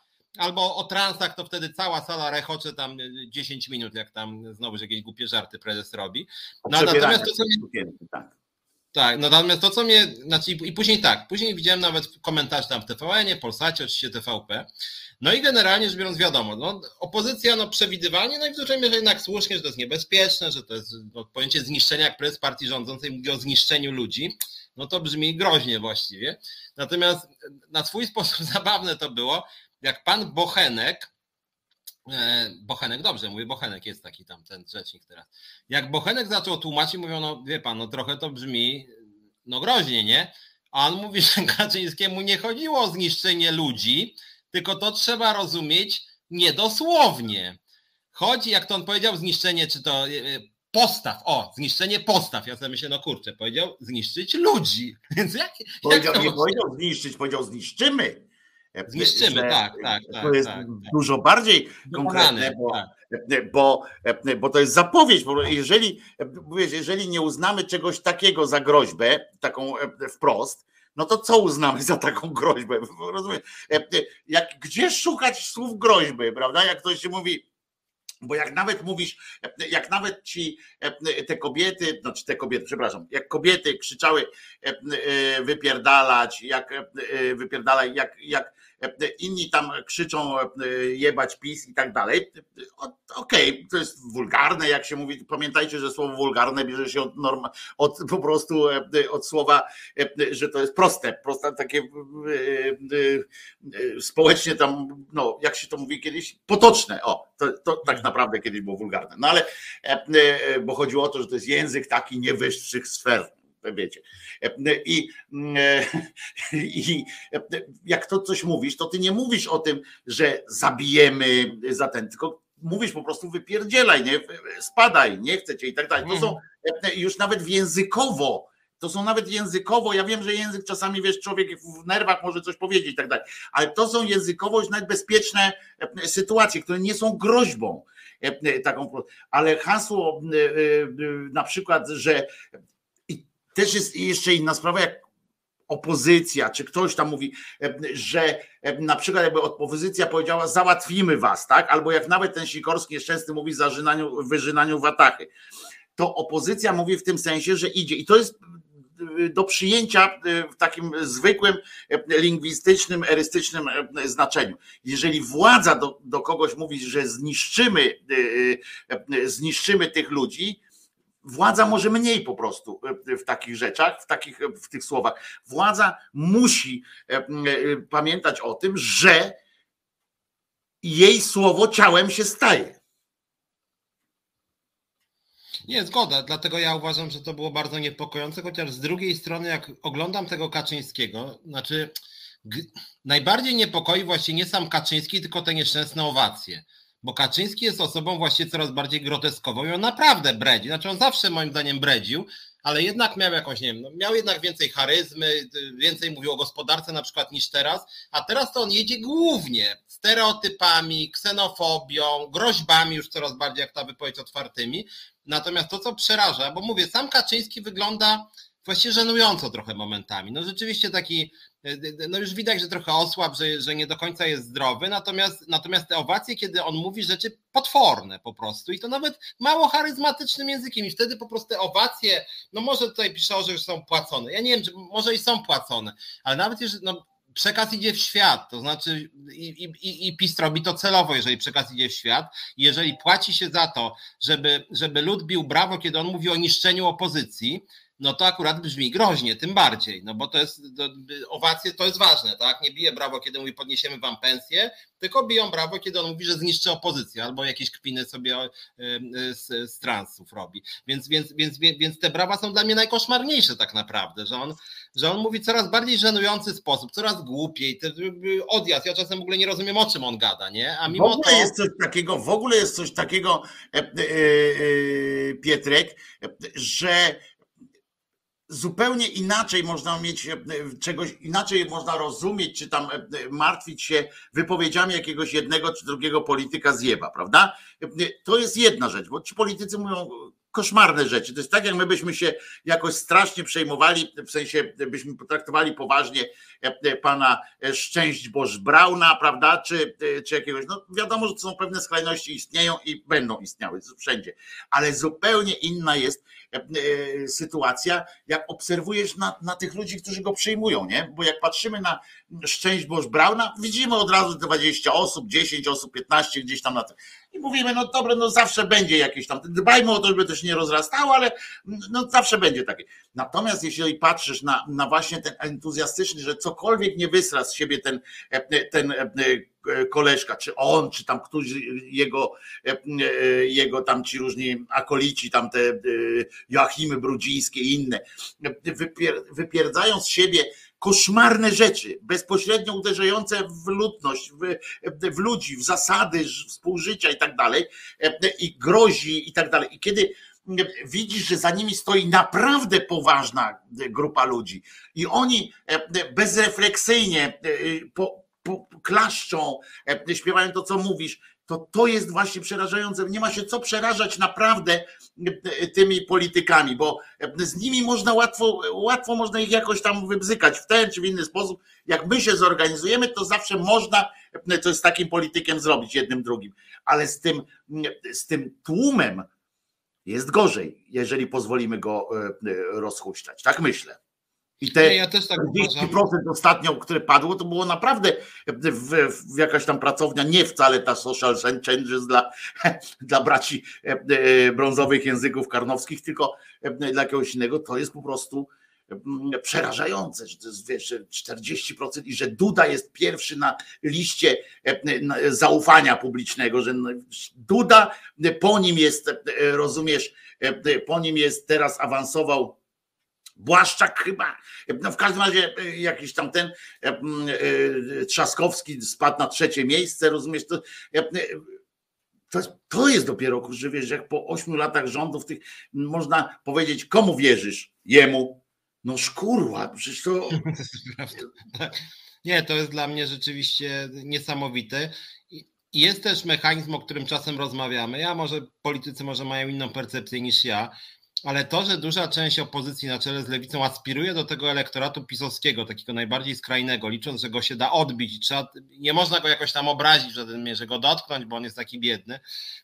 Znaczy, no to znaczy to jest dosyć straszne wszystko, że wręcz się schlebia temu elektoratowi, który ma postawy, no mają oczywiście zielone światło od władzy, ale te oklaski, nawet jeżeli są opłacane, to mnie to przeraża po prostu, bo to jest straszne. No mówię, najgorsze rzeczy, jak mówi Kaczyński, to dostaje największe owacje, a to jest naprawdę strasznie słabe, bo jeszcze powiedzmy, na przykład ja to zawsze mówiłem, że Morawiecki jest oszustem, w ogóle kłamie permanentnie, jest uzależniony od kłamstw, ale mówi płynnie, argumentuje, ma to jakoś poukładane, kłamie prawie zawsze, ale ma to jakoś poukładane, jest dosyć precyzyjny, potrafi być, może to ma z banku jeszcze wyniósł, nie?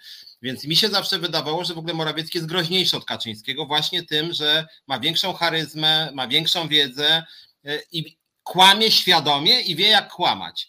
Natomiast Kaczyński tak sobie chrzani bez sensu, często, czasem unosząc się, sam się unosi, jak zaczyna nudzić się sam sobą, to wtedy coś walnie, żeby się pobudzić, bo już widać, że mu się chce spać, a jednak to tutaj Polski nie oddamy, tam pogonimy wroga z Platformy, no bijcie brawa, bijcie, nie? I oni wtedy biją brawo, jest podniecony i to jest w sumie żenujące, a mimo to właśnie Kaczyński generuje ten przekaz, a Morawiecki coraz częściej w tej ekipie mówi, Ty Morawiecki jeszcze musisz się sporo nauczyć i dlatego elektoratu może tak. Rzeczywiście może tak jest.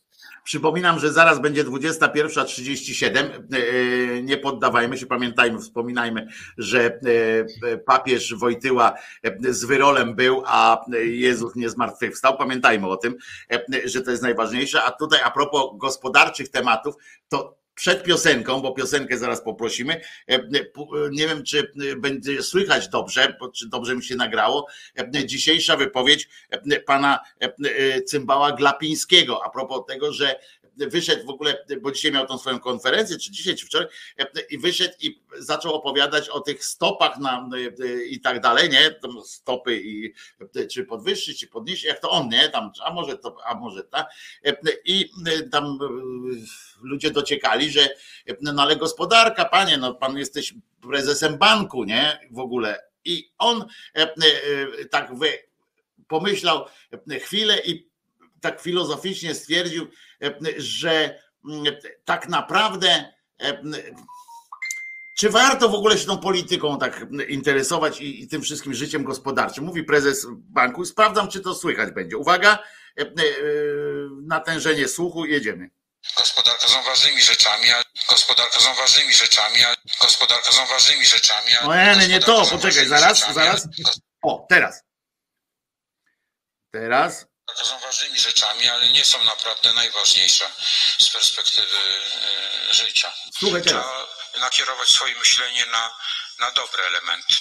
Jak odczuwamy brak miłości, a nie mamy w pobliżu kogoś atrakcyjnego, komu moglibyśmy zaufać, to kupcie sobie psa, kota i to bardzo uspokaja. Pan Glapiński zachował... To jest niesamowite, to jest naprawdę, przepraszam, ale to jest naprawdę prezes Banku Narodowego, który mówi, że generalnie tam przyszliście tutaj, się interesujecie tym wszystkim, to zadajecie te pytania, ale tak naprawdę to polityka jest ważna i gospodarka są ważne, ale nie najważniejsze. Jak wam źle jest, to sobie znajdźcie psa, kupcie sobie, idźcie tam coś zrobić ze swoim życiem, zjeby, rozumiesz? Jeszcze by tego brakowało, żeby powiedział tak, no i co, tak się interesujecie tym życiem, nie macie swojego życia, zjeby, idźcie, weźcie do jakiejś roboty, zarób pieniądze, to będziesz jechał gdzieś na zagranicę, pomyśl o sobie, my też w tym czasie... Ale niezłe też są... Niezłe, tu ktoś zwrócił uwagę, że on mówi na początku, że jak nie macie kogoś atrakcyjnego, to jest jakaś sugestia. Widzisz, więc ja dlatego pokazałem na siebie, wy macie szczęście, że macie mnie po prostu. Ale tak naprawdę powiedział, zjeby, dajcie spokój, w ogóle się interesujecie, odejdźcie, bo tam dostaniecie, wiecie, kociej mordy dostaniecie, jak się będziecie interesować takimi sprawami. Życie jest dużo ciekawsze i tak dalej, więc to jest dobre, co jest. I myślę, że macie teraz czas w czasie piosenki, możecie pomyśleć o kimś, poszukać wśród znajomych kogoś atrakcyjnego na tyle, żebyście przestali wnikać w tę cholerną politykę i tam, żebyście zajęli się własnym życiem, a nie życiem prezesa. Gospodarka nie jest ważna i te inne rzeczy. Pamiętajcie, piesek, kotek i ewentualnie ktoś kochany, atrakcyjny. I zaśpiewamy. Wspieraj Reset Obywatelski stałą kwotą. Przez Patronite, zrzutka.pl, bezpośrednimi wpłatami na konto lub na resetobywatelski.pl. Obywateluj razem z nami. Jak dochodzi się do prawdy, to najlepiej by na ten temat opowiedział Jarosław Kaczyński. On ma największe doświadczenie w dochodzeniu do prawdy. W każdym razie w próbach dochodzenia do prawdy. I jak wygląda prawdziwe śledztwo z kolei, to Macierewicz może opowiedzieć, jak w Polsce wygląda prawdziwe śledztwo. Wojtko Krzyżaniak ja się nazywam, ale ten najważniejsze, że ten człowiek tutaj to jest Piotrek Szumlewicz, współzałożyciel, współtwórca i współprzewodniczący Związku Zawodowego Związkowa Alternatywa oraz autor i gospodarz programu Czas na Związki w każdą środę tutaj właśnie na kanale Resetu Obywatelskiego. Możecie z Piotrkiem porozmawiać o sprawach właśnie pracowniczych i tak dalej, do czego zachęcamy. Można dzwonić też do Piotrka i zachęcamy bardzo serdecznie w środę o 17:00. Natomiast ja się nazywam Wojtko Krzyżaniak, jestem głosem Szczerej Słowiańskiej Szydery i właśnie na kanale Głosu Szczerej Słowiańskiej Szydery codziennie od poniedziałku do piątku o 10:00 zaczynam swoje występy na żywo. I teraz może, nie wiem, Piotrku, bo ja pierwszy zaproponowałem temat i nie narzuciłem ci tak trochę poetykę tego dnia, ale czy chciałoby ci się porozmawiać o sytuacji ze szpiegiem rosyjskim, czy masz coś innego? Wiemy, tylko ponoć mamy telefon, czy to jest prawda? No to dajemy telefon. Halo? Tak, halo. Czy mnie słychać? Tak, halo. Dzień dobry. Dobry wieczór. Czy mnie słychać? Tak. Dobrze. Marcin z Wielkiej Brytanii. Już kiedyś do Państwa dzwoniłem. Miałem małą przerwę. Zawsze były jakieś problemy techniczne, tego typu rzeczy. Teraz też tak generalnie średnio słyszę to wszystko, ale ważne, że mnie słychać. Chciałem coś powiedzieć. Ja panom powiem tak. Śledzę to wszystko tak, prawda, z odległości, ale śledzę z różnych stron. Interesuje mnie popkultura, interesują mnie takie rzeczy też, jak ona reaguje na pewne rzeczy. Mam też różnych znajomych, którzy pracują w różnych mediach, niektórzy w tych, prawda, państwowych i tak dalej. I nie wiem, może jestem idealistą, ale mi by się wydawało, że w tym momencie, kiedy wiadomo, że PiS jest być może na deskach, że nastąpi jakaś tak zwana synergia postaw, prawda, że zobaczymy jakiś po prostu taką siłę, prawda, że ludzie tu, tam coś powiedzą, tak, tutaj ja tego nie chcę, co się działo ostatnio, musimy z tym skończyć. Niestety widzę milczenie. Nie ma póki co nie ma w narodzie żadnego takiego, nie wiem, przebudzenia, które by sugerowało nawet gdzieś między słowami, że idziemy po swoje, bo to, co było teraz, od 8 lat, czy tam od 7 lat, musi zostać po prostu zakończone. Widzę za to wielu ludzi, którzy niby są proeuropejscy, ale milczą, tak? Milczą. Cały czas milczą. I ja się tak zastanawiam, czy ta siła w ogóle istnieje, bo mam takie wrażenie czasami, że naprawdę społeczeństwo zostało tak ogłupione i na różne sposoby, prawda, sprawiono, że jest tylko ta pogoń za chlebem tak zwanym i za merkantylnymi różnymi sytuacjami, że niestety ludzie, których nawet uważałem, no, mówię nawet o pewnych głośnych nazwiskach, którzy gdzieś tam pracują, mają pewne połączenia jakieś z tymi pieniędzmi z państwa i tak dalej, niestety widzę, że nie ma nawet mrugnięcia okiem, tak? Nawet nie ma tego mrugnięcia okiem. I tak się zastanawiam, co będzie, jeżeli faktycznie PiS wystawi wszystkie armaty i będą odwracać pojęcia, tak jak to robią do tej pory, będą odwracać pojęcia, że to nie oni są agresywni, tylko tamci, tak? I tak dalej, i tak dalej. Ja nie wiem, czy to jest jakaś siła, to mnie martwi, że nie wiem, czy jest jakaś siła w Polsce realna, świadoma, ku temu, żeby zrobić faktycznie zmianę tego prawie już autorytarnego systemu na system znowu demokratyczny. Obawiam się, że niestety Polacy na dzisiaj, wiem, że to jest pewien stereotyp, można powiedzieć o uogólnienie, natomiast obawiam się, że jest coś takiego, że ludzie jednak nie mają w sobie tej świadomości walki i że należy być może się przygotować na odejście z pracy czy coś. Nawet, bo wiadomo, jak to działa. Jeżeli jest kilku miejscach kilka osób, które powiedzą nie, to te same osoby za chwilę odzyskają to, co miały. Natomiast jeżeli się każdy boi, to jest społeczeństwo zastraszone. I tak uważam, jak patrzę na to, że niestety jest cisza. Jest cisza, jest milczenie. Nie ma za bardzo... Nie widzę za bardzo, nawet jak czytam z kimś wywiad, to jest taka, bo PiS poza kilkoma osobami, to potem jakiś Marek Kondrat, ktoś tam czasami coś powie, ale generalnie jest cisza.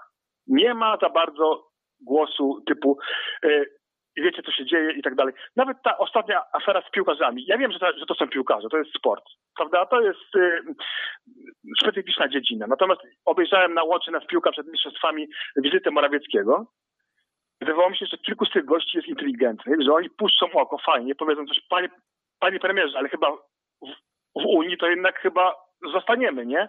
Taki choćby jakiś taki inteligentny, prawda, żart, coś, nic. Wszyscy rękę podają, panie premierze, witamy i tak dalej. Widzę po prostu bardzo...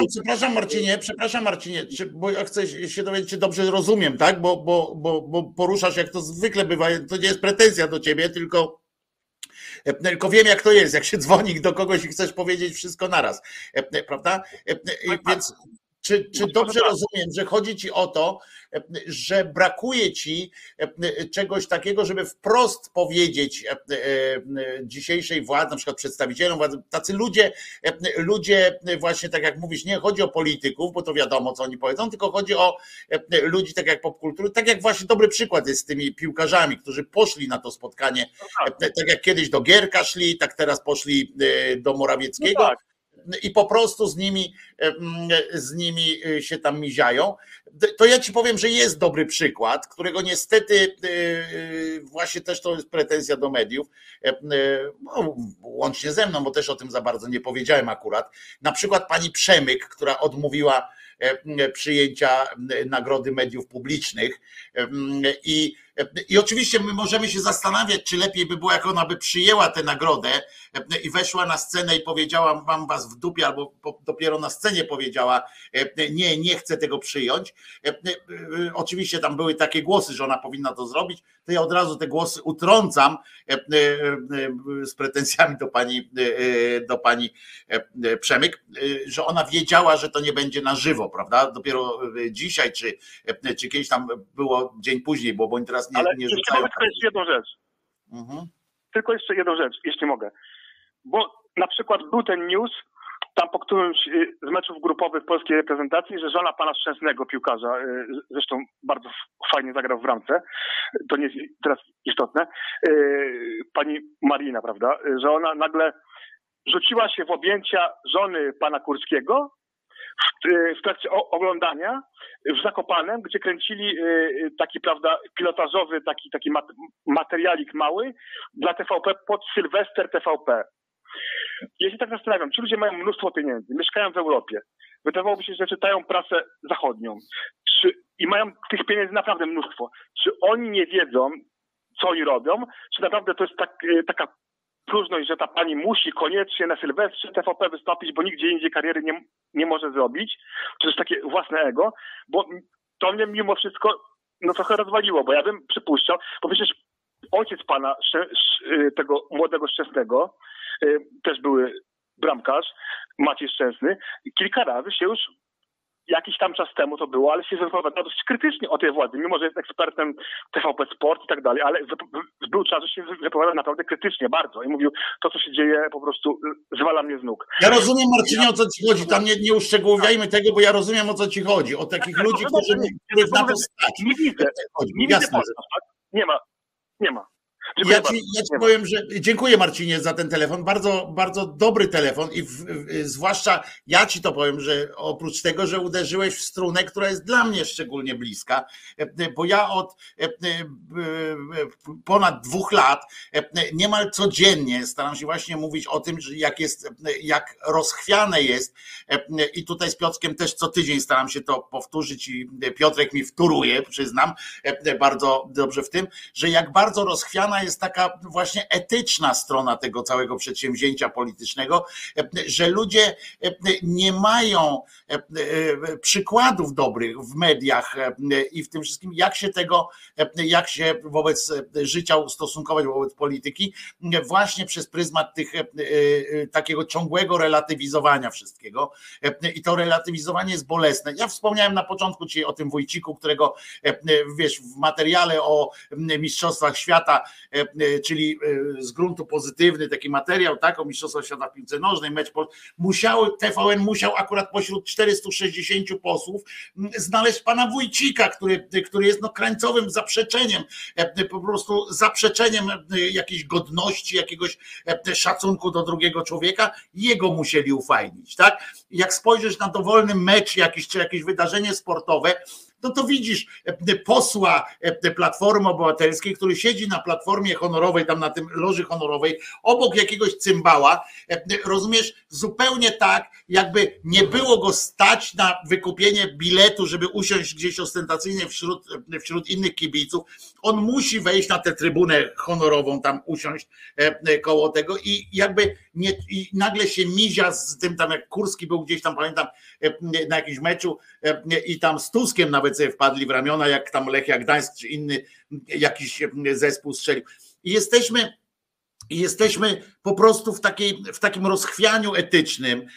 Piotrek też może przykładów masy powiedzieć o tym, jak się zachowują wobec praw pracowniczych, wobec różnych rzeczy. Nie mamy czegoś takiego, mamy bardzo mało takich przypadków. Właśnie to, co widzimy w mediach, to jest właśnie, media starają się nam ufajnić, cholera, ciągle i przez to mamy wrażenie, przepraszam, zaraz tobie oddaję głos, ale przez to właśnie mamy wrażenie, że żyjemy w normalnym systemie, że tu na przykład jest jakaś debata z Morawieckim, że jest jakaś forma rozmowy o jakiejś sprawie, rozumiecie, oni tworzą nam media, nawet te tak zwane wolne czy liberalne, tworzą, niestety przykładają się do współtworzenia takiej legendy o normalności tego państwa. O tym, że tu wszystko funkcjonuje, że tu jest jakiś prezydent, że tu jest jakiś trybunał, który powinien się nazwać konstytucyjny, że tu jest, wszystko działa, tylko że jedni uważają tak, drudzy uważają tak, a wiemy dobrze, że tak nie jest. Że po prostu tak nie jest. To nie jest różnica zdań między funkcjonariuszami PiS-u a funkcjonariuszami innych partii czy narodu. To nie jest, to nie polega na różnicy zdań. To są różnice między życiem a śmiercią, no już tak między szacunkiem a brakiem szacunku, a media niestety próbują wszystko to zrównywać, nawet jeśli, wiecie, wystarczy, jak o kimś piszą, ten gnój, kłamie, po czym jak premier Morawiecki zdecyduje się na udzielenie wywiadu jakiejkolwiek z tych stacji, to wszystkie się rzucają jak szczerbaty na suchar i żadna z nich nie zacznie wywiadu. Panie premierze, dlaczego pan kłamie? Rozumiecie, tylko jest dzień dobry i w ogóle fajnie, że pan kłamie. Ja widzę w pewnym sensie większy problem. Tak samo jak mówiliśmy o tej widowni Kaczyńskiego, która tam wiwatuje i straszniejsze rzeczy mówi, bo to, co tutaj mówił nasz gość z telefonu, że tak powiem, z Wielkiej Brytanii, Marcin, to co mówił Marcin, moim zdaniem niestety nie dotyczy tylko tych, nazwijmy to w cudzysłowie, czy bez elit, tylko dotyczy po prostu społeczeństwa i to jest większy problem. Bo to, że jedna Przemek zachowała się przyzwoicie, a 500 innych osób się nie zachowuje przyzwoicie i że są na przykład, nie wiem, geje, którzy są gwiazdami TVP, co jest w ogóle jakimś surrealizmem, czy że chodzą jacyś artyści, którzy uważają, że mają postępowe poglądy i w ogóle nie zająkną się słowem, że tam się straszne rzeczy w tym TVP dzieją i po prostu zrobią full kasy i nawet nie zrobią mikro-happeningu, znaczy jakiegoś nawet między wersami, nic, tylko po prostu realizują w 100% scenariusz na żywo, i w ogóle są totalnymi konformistami, uważają, że wszystko jest w porządku. Natomiast niestety duża część polskiego społeczeństwa jest taka i to jest... Ale to społeczeństwo, Piotrze, przepraszam, że wejdę w słowo, ale to społeczeństwo jest emanacją właśnie między innymi tych postaw. Skąd to społeczeństwo, ja mówię o tej masie takiej, która nie zastanawia się codziennie, nie rozgrywa Hamleta w swojej głowie codziennie, to skąd to społeczeństwo ma nabrać przekonania, że nie jest normalnie? Skoro nie wiem, wszystko ale jest normalnie, bo jest. Skoro jest pan, wiesz, jest w kropce na i jest pan Wójcik, potem jest pan Kowalski, potem jest pan coś tam, to znaczy, że to są ludzie, z którymi się rozmawia, tak, którym można przybić piątkę, z którymi można dyskutować. My wiemy, że nie można, że to są ludzie, którzy powinno się ich naprawdę przy całym tym, powinno się ich przesunąć z tych form, no niech oni w tej telewizji publicznej, ale nie powinno się udawać, że z nimi można rozmawiać. Powinno się przyjść, bo on przychodzi, to powinno być pierwsze pytanie, dlaczego pan kłamie, dlaczego pan... Nie, ale ja się tylko są cechy, nazwijmy to, no niestety bardzo rozpowszechnione postawy, szeroko rozumianego konformizmu i takiego czapkowania osobom, które pełnią wysokie funkcje. Coś, co kiedyś rozmawialiśmy w tym programie, co mnie zdumiewało już parę lat temu, że jak przychodzi minister, to jaka świnia by z tego ministra nie była. To może być minister, który tą właśnie grupę pozbawia praw. Że na przykład przychodzi, nie wiem, Ziobro na spotkanie, gdzie 80% to są na przykład, nie wiem, geje, albo przychodzi jakiś tam, nie, minister, który odpowiada za łamanie praw pracowniczych, gdzieś tam właśnie do tej firmy przychodzi, nie? I później się okazuje, że nagle 3/4 osób, o ja pierniczę, pan minister, a można zdjęcie, nie? Naszczycił. Tak, ja zawsze mówię, ludzie, no, czy wyście powariowali, przecież ten człowiek nas niszczy, nienawidzi nas, nie? To w ogóle on powinien mieć ochronę, że tak powiem, żeby nie usłyszał czegoś bardzo nieprzyjemnego. A ludzie, nie no, cicho, nie przesadzaj, nie? I to jest rzecz, której ja nigdy nie rozumiem, bo tego akurat, bo to niestety to nie jest taka cecha, którą PiS wprowadził. To było zawsze, to akurat jest mocno na przykład związane bardzo z Kościołem katolickim, tak? Że ludzie, 70% Polaków powiedział, że Kościół nie powinien się pchać do polityki. No tak uważa, tak wychodzi w sondażach, 60-70%. Kościół nie powinien się pchać do polityki, należy odebrać Kościołowi wszystkie przywileje. W sondażach już wychodzi, że większość jednak uważa, że Kościół, zgodnie z prawdą zresztą, że kryje pedofilów, że kryje, tak Polacy uważają. A później pytanie, no dobra, no to jak z tym księdzem będzie? To idziesz do tego kościoła, przyjmiesz tam kolędę, coś, czy uważasz, że do księdza warto jednak tam jakąś spojrzeć? O nie, to co innego, nie? Ja mówię, ale jak to co innego? No uważasz, że kryje pedofilów, że ma przywileje, które mu się nie należą, że pchać... Ale nie ten mój, ale nie ten mój. Tak. I to jest niestety coś, co dotyczy też ministrów, posłów i to, co ja pierwsze moje spotkanie, jak pamiętam, w 2000 chyba... którym to było, trzecim chyba, jak Miller był premierem i ten Miller tam chodził gdzieś, ja pamiętam byłem wtedy, widziałem go w Gdańsku czy Gdyni, myślę, że tam wielu ludzi tak, no nie lubiło tego Millera, jakby anty-SLD, zresztą miał bardzo niskie notowania, ale jak widzą, pan premier, Jezu, już, a można zdjęcie, Heniek, dawaj, ubierz się jakoś, no kurczę, masz coś szybko, biegnij tam, przynieś, nie wiem, kwiatka, coś nie wiadomo co. I to jest dla mnie coś, czego ja totalnie nie rozumiem, a to jest rzeczywiście taka cecha, która też pacyfikuje protesty społeczne. Ale tego też uczą media. Ja niestety, naprawdę ponad 2 lata, cały czas zresztą przedtem jeszcze też już w samej gazecie, jak byłem, zawsze mówiłem, tego uczą media, takiej postawy uniżonej, tego wszystkiego grzecznego, takiego czegoś. O, tu się zgadzam z tym, niech przychodzą do studia właśnie, tylko trzeba po prostu potrafić to wykorzystać. Jak przychodzi taki Wójcik, to nie kłócić się z nim o to, kto bardziej krytykował kurwa Lecha Kaczyńskiego, tylko zapytać, panie, powiedz pan wprost, tu jest pan redaktor z naszej telewizji, ma córkę, która jest synem, która urodziła się jako syn, a teraz jest córką, ale czy odwrotnie, nie pamiętam, bo nawet wiesz, nie wnikam w to, nie pamiętam, ale nieważne, zresztą pozdrawiam, bo człowiek z Gdyni i mówi, co pan jemu powie, proszę bardzo, nie? Ma pan teraz minutę, niech pan mu powie, dlaczego ona nie ma tutaj spełniać swojego, wiesz, dlaczego nie ma podnieść sobie jakości życia. Proszę bardzo, niech pan powie, rozumiesz? Niech pan powie teraz coś takiego. Takie rzeczy jakieś można zacząć rozmawiać. Albo o konkretach, żeby ci dziennikarze się przygotowali na przykład, wiesz, żeby Monika Olejnik była jeszcze sprawna intelektualnie i przygotowała się z jakimiś liczbami po prostu, zapyta, a nie, że zapyta: panie pośle, dlaczego pan blokuje KPO? No ale dopóki ona mu nie powie, na czym to blokowanie polega, czyli ludziom też nie powie, dlaczego pan robi to i tu mam na to papiery, niech pan w ogóle nie próbuje mówić, że pan tego nie robi, bo tu jest podpis, nie?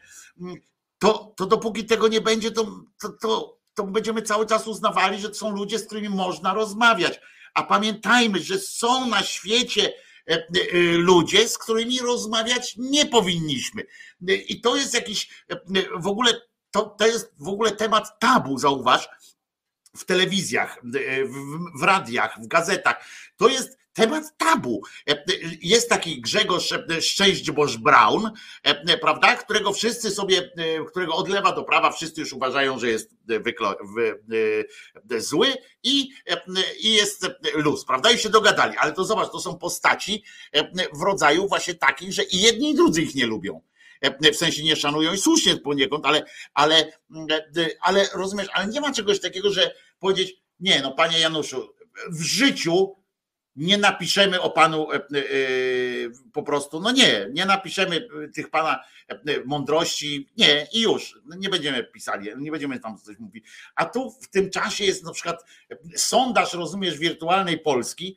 Po 8 latach rządów tego PiSu jest sondaż wirtualnej Polski, czy Platforma Obywatelska czy rządy Platformy Obywatelskiej PSL sprzyjały Rosji.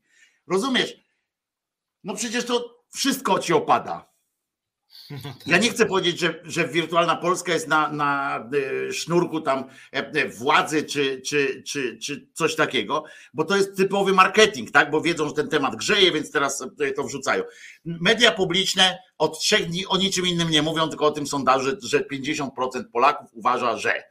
Po pierwsze, gówno prawda, bo teraz te sondaże się nie robi w sposób taki, który uprawnia w ogóle do używania takich słów, że ktoś tam uważa i czy ktoś tam nie uważa, ale chodzi o to, że oni go publikują. Rozumiesz? I nagle się pojawia dyskusja. Dzisiaj to jest to, a propos czego też Marcin mówił. Dzisiaj się pojawia dyskusja nie o tym, co się dzieje, tylko o tym, czy kurwa jakaś była polityka prorosyjska. Kto to pamięta? Czy ty, Piotrze, który się interesujesz polityką, czy ty pamiętasz jakieś fakty, które by wskazywały? Ogólnie ty możesz więcej wiedzieć, bo tam ogólnie się jakoś interesować, ale czy to była prorosyjska? Czy po prostu był to jednak wpisane w całą europejską politykę? Nie, ale to w ogóle bzdury, że ona była prorosyjska. Ale teraz zobacz, my nie namówisz mnie na to, żebyśmy teraz o tym rozmawiali, czy ona była, bo to jest właśnie, wieś. Chodzi o to, że jakie to ma teraz, rozumiesz, znaczenie, co to jest w ogóle, co to ma znaczyć, nie? Żeby wciągać takie tematy i z tego się robi potem wrażenie, że żyjemy w normalnym kraju, gdzie jest debata polityczna, gdzie jest coś... Ja powtarzam, nie żyjemy w normalnym kraju, nie ma tu debaty politycznej, to jest pieprzenie jednych przez drugich, po prostu bełkot nad bełkotami. Nie ma tutaj debaty politycznej. Ale są też takie słowa klucze, które są rytualne i które też sprawiają, prowadzą do tego, co ty mówisz. Na przykład ja nie znoszę pojęcia wojny polsko-polskiej. To wszyscy to mówią. Wszyscy. Ja, panie pośle, jestem za zakończeniem wojny, mówi Kosiniak-Kamysz, później Czarzasty. Dość, Polacy nie chcą wojny polsko-polskiej. Czyli co? Czyli Polacy chcą, żeby usiąść przy stole wigilijnym, Kaczyński, Kosiniak-Kamysz, Czarzasty, Tusk i wszyscy. Sianko, opłatek, tak. I wódeczka. Bóg nas połączy. Idziemy na imprezę razem, dla dobra Polski, wszyscy razem, a tam jakiś cichy głos, ale zaraz przecież ten PiS rozwalił.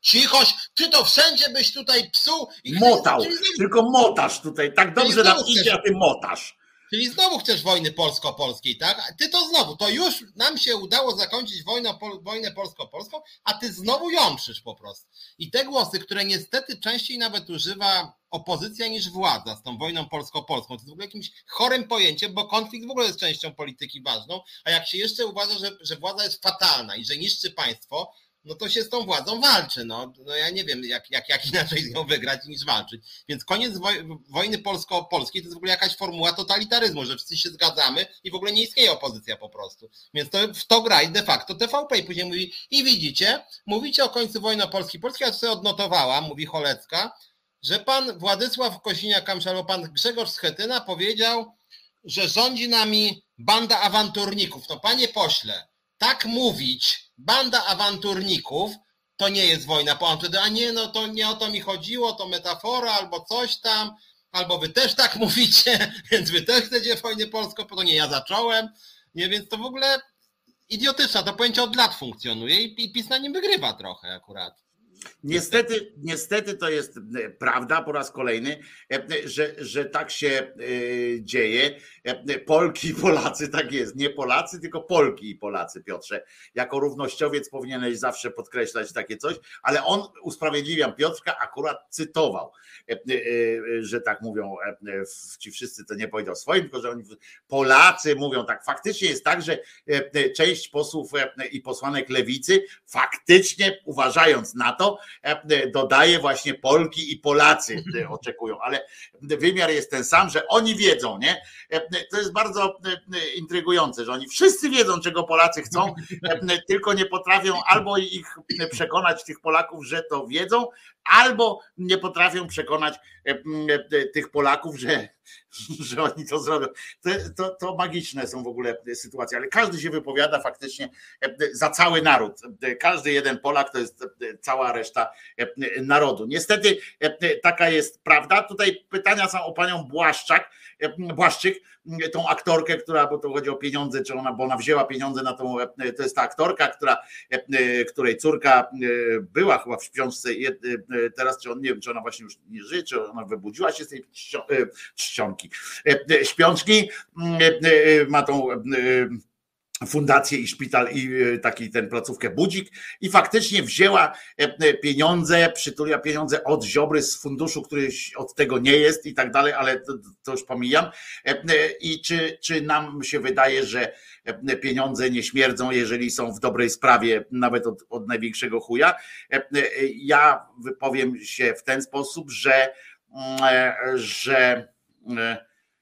nie uważam za stosowne dziękowanie, tak jak nie uważałem za stosowne, kiedy na antenie jeszcze Pomarańczowego Radia kolega, nasz reżyser Konrad zaprosił pana Seweryna, który na antenie tego radia dziękował panu ministrowi Glińskiemu jako dyrektor Teatru Polskiego, że ten jakąś tam dotacją zaszczycił. To uważam, że to jest upokarzające, że jakoś się tam i nie musi się ściskać Ziobrą i uważam, że nie ma obowiązku wychodzenia potem i dziękowania jakiegoś szczególnego. Tak uważam i będę tego bronił, chociaż jak wiadomo, że każdy rodzic z kolei nie ma innego sposobu na ratowanie i dla swojego dziecka, każdy rodzic zrobi wszystko, w związku z czym jestem pewien, że jakby, nie wiem, moje dziecko chorowało, to Hitler przyszedł, rozumiecie, powiedział, czy Stalin powiedział, mogę uleczyć twoje dziecko, to jest ten jeden element, gdzie każdego agenta SB, UB i tak dalej bym usprawiedliwił, w sensie, no odsunąłbym go od prowadzenia tam różnych działalności i tak dalej, ale nie skazałbym go na karę śmierci czy coś takiego. Mówię poważnie całkiem, że jeżeli ktoś był szantażowany zdrowiem swojego dziecka, czy robił coś dla dziecka, to ja po prostu z czysto ludzkiego punktu widzenia w to wierzę po prostu, że tak, że no nie ma rzeczy, której rodzic nie zrobi dla swojego dziecka i jakby pod tym względem rozumiem, ale...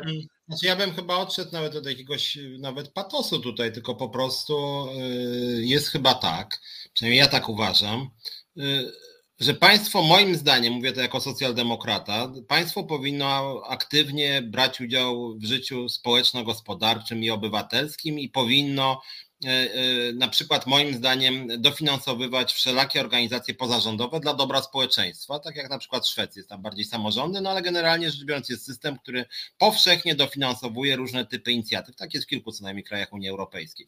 W Polsce jest tak, że władza dofinansowuje różnych Bąkiewiczów i innych, natomiast nie dofinansowuje całej reszty, dofinansowuje 2% swoich. W momencie, kiedy łaskawie czasem dofinansuje związkową alternatywę to nie, Reset Obywatelski to nie, ale jakąś tam, jedną na 500 fundacji czy stowarzyszeń o charakterze liberalnym czy lewicowym, to jakby to się należy tym fundacjom. No, oni generalnie finansują z naszych podatków. Więc jeżeli jest jakaś pula w ogóle na kulturę, sztukę, organizacje pozarządowe, ja jestem za bardzo szerokim wydawaniem, bo to jest moim zdaniem pewne dobro, działalność obywatelska i nawet uważam, że na przykład na związki zawodowe też, ale na wszystkie, jest tak, że dają na Solidarność OPZ Forum po 500 000, a na związkową alternatywę 0. Jakby władza chciała nam, ja uważam, że to w ogóle powinno być ustawowo przede wszystkim rozwiązane, natomiast jak nie jest, to tak jak powiedziałeś, jeżeli dostaje Bąkiewicz 5 milionów, a później na przykład ma dziękować jakaś fundacja, która robi dużo fajniejsze rzeczy niż Bąkiewicz i dostaje nie 5 milionów, tylko na przykład 14 000, co bywa czasem, z rzadka, to żadna łaska, tylko po prostu z naszych podatków nie 0% idzie na to, co powinno iść, tylko 0,6 na przykład. I 0,6 może idzie akurat. I tu nie ma czym się ekscytować, w związku z tym, gdybym na przykład związkowa alternatywa miała dostać, 14 000, to my byśmy wzięli te pieniądze i powiedzieli, uważam, że nam się należy i tak daje się swoim 100 razy tyle, nie? Fundusz, tutaj jest wyjaśnienie. Fundusz Sprawiedliwości przekazał na klinikę Budzik dla dorosłych ponad 37 milionów. Te pieniądze nie poszły na program szpiegujący. To nie były pieniądze zera. I to jest jedno, co jest zawsze dobrze, że jeżeli pójdą takie pieniądze, to trudno, żeby ktoś z nas się sprzeciwił temu, że to jest też takie pytanie z cyklu, widzisz, Jimmy, dałeś nam taką tezę, która już jest od razu z odpowiedzią, tak? No bo nie, wiesz, nawet jak, jeszcze raz powiedziałem, jak Stalin z Hitlerem razem by tu przyszli i przynieśli, i szejk jakiś tam z tego Emiratów Arabskich, który uratował tą dziewczynkę, to przecież żaden z nas nie pójdzie i powie: oddaj z powrotem, połącz te dzieci, gnoju jeden, bo u ciebie kobiety są szykanowane, to wynocha mi stąd, nie? No wiadomo, że skoro przyszedł i uratował, to fajnie. I nawet Stalin z Hitlerem by przyszli i ci rodzice i my wszyscy byśmy powiedzieli okej, tylko my byśmy powiedzieli wtedy tak: zrób to i wypierdalaj. Rozumiesz? Daj te pieniądze i nie wnikaj, co ty oczekujesz od nas, podziękowań jakichś, co mam ci teraz zrobić, panie Ziobro, nie? Że przekazałeś 37 milionów. To porównajmy to z tymi 200, które wydał na, czy 300, tak? 300 milionów. 280 zmarnował. Ile? 280 zmarnował niezgodnie z przeznaczeniem. 300 tam pewnie, bo to i tak niedoszacowane pewnie. 300 pewnie wypieprzył przez okno i co? I mamy powiedzieć teraz, ale 37 dał na Budzik. To jest właśnie to, o czym mówimy, właśnie czym się media czasami zajmują niestety. Zamiast powiedzieć, i dlatego można to w Polsce, zresztą nie tylko w Polsce, bo to jest zabieg wielu polityków na świecie, że rozumiecie, przykryje swoje gówniane jakieś tam interesy tym, że wesprze na przykład, kupi Afryce 1 miliard szczepionek, które i tak właśnie miały trafić do kibla, prawda, czy coś tam, więc za 1 centa tam kupi, ale myśmy kupili za ten. A w tle jest tam, że właśnie narobi jakieś gówna, wydał pieniądze na jakieś tam, niezgodne z tym. Ale to co, Afryka teraz powinna nam podziękować, tak? Czekamy i Afryka powie, i zajebiście, że nam daliście, cześć, nie? Jak? A dalej z Chińczykami interesy robicie? Rozumiesz, to tak jak ktoś ci daje, to tak jakbyś jakby święty Mikołaj, kurde, stał koło ciebie, nie? Pod tą choinką, tam położył różne prezenty i siedzi, nie? Nie dość, że najpierw ty mu dałeś pieniądze, bo najpierw tydzień wcześniej on przyszedł, ty położyłeś na kominku pieniądze, nie? I tak dalej. Potem on wziął te pieniądze, przyszedł, za połowę tych pieniędzy kupił ci jakichś tam bombonów czy innych tam baloników, i siedzi, nie? Przy tym kominie. Ty idziesz rano do tego pod tą choinkę, patrz, o prezenty, nie, prezenty, fajnie, a Mikołaj do ciebie mówi, prr, szalony, nie? Co się mówi? A ty, no, kurwa, przecież ci za to zapłaciłem, to po prostu idź w ten komin, nie? Nie. Najpierw kultura wymaga podziękować, kurwa, nie? To jest mechanizm, o którym kiedyś ten żart krążył tam o jakimś tam merze Moskwy, tak, który mówili, że właśnie, że on kradnie jakieś gigantyczne miliardy i dlaczego w takim razie jest merem. No i zawsze było, dlatego, że 10% oddaje społeczeństwu. Nie? W związku z tym są mu wdzięczni.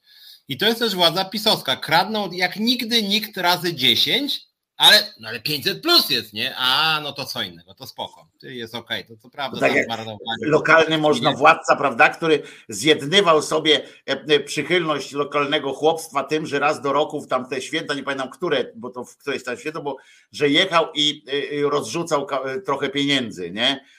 I patrzył, jak się ta ciżba tłucze o te pieniądze, rozumiesz, ale ta ciżba była, no inni nie rzucają i tam trzy wsie dalej był jakiś tam ten jegomość, to on nie rzucał tych pieniędzy, rozumiesz, co prawda też nie bił na przykład, co prawda też tam nie ten, tylko po prostu regularnie płacił za pracę albo tam dawał ludziom żyć, ale nie dawał tych pieniędzy, a ten nasz, no co prawda nam wpindoli raz na jakiś czas, co prawda zabiera nam co drugie dziecko i gwałci, ale raz do roku rzuca pieniądze, złoto leci. I to jest niestety straszna przykrość tej okoliczności. A my jak takie ciele bąki, wiesz, właśnie reagujemy tak samo jak ten lud niewolniczy, taki, który się cieszy z każdej przejawu, z tego po prostu się ucieszyliśmy już, że nas, tak jak w takim związku właśnie przemocowym, nagrodą dla nas jest to, że ktoś nas nie walnął w ryj, rozumiecie? To jest dla nas nagrodą i z tego się już zaczynamy, za to zaczynamy dziękować, rozumiesz, jak któregoś razu Kaczyński przyjdzie i powie, tak otworzy ryj, nie? I powie, albo nie, to wszyscy, brawo, dzisiaj dałeś radę, Jarek, dałeś radę, dzisiaj nie sponiewierałeś nas, super. Ale to jest w ogóle jakiś szerszy mechanizm, który dotyczy też niekiedy życia prywatnego, że w momencie, kiedy ktoś jest chamem, świnią, ksenofobem od samego początku i wszystkich źle traktuje, no to wszyscy najpierw trochę tam może pojęczą, ale później się oswoją i jak on któregoś dnia będzie miły, to mówią, o kurde, ale miły.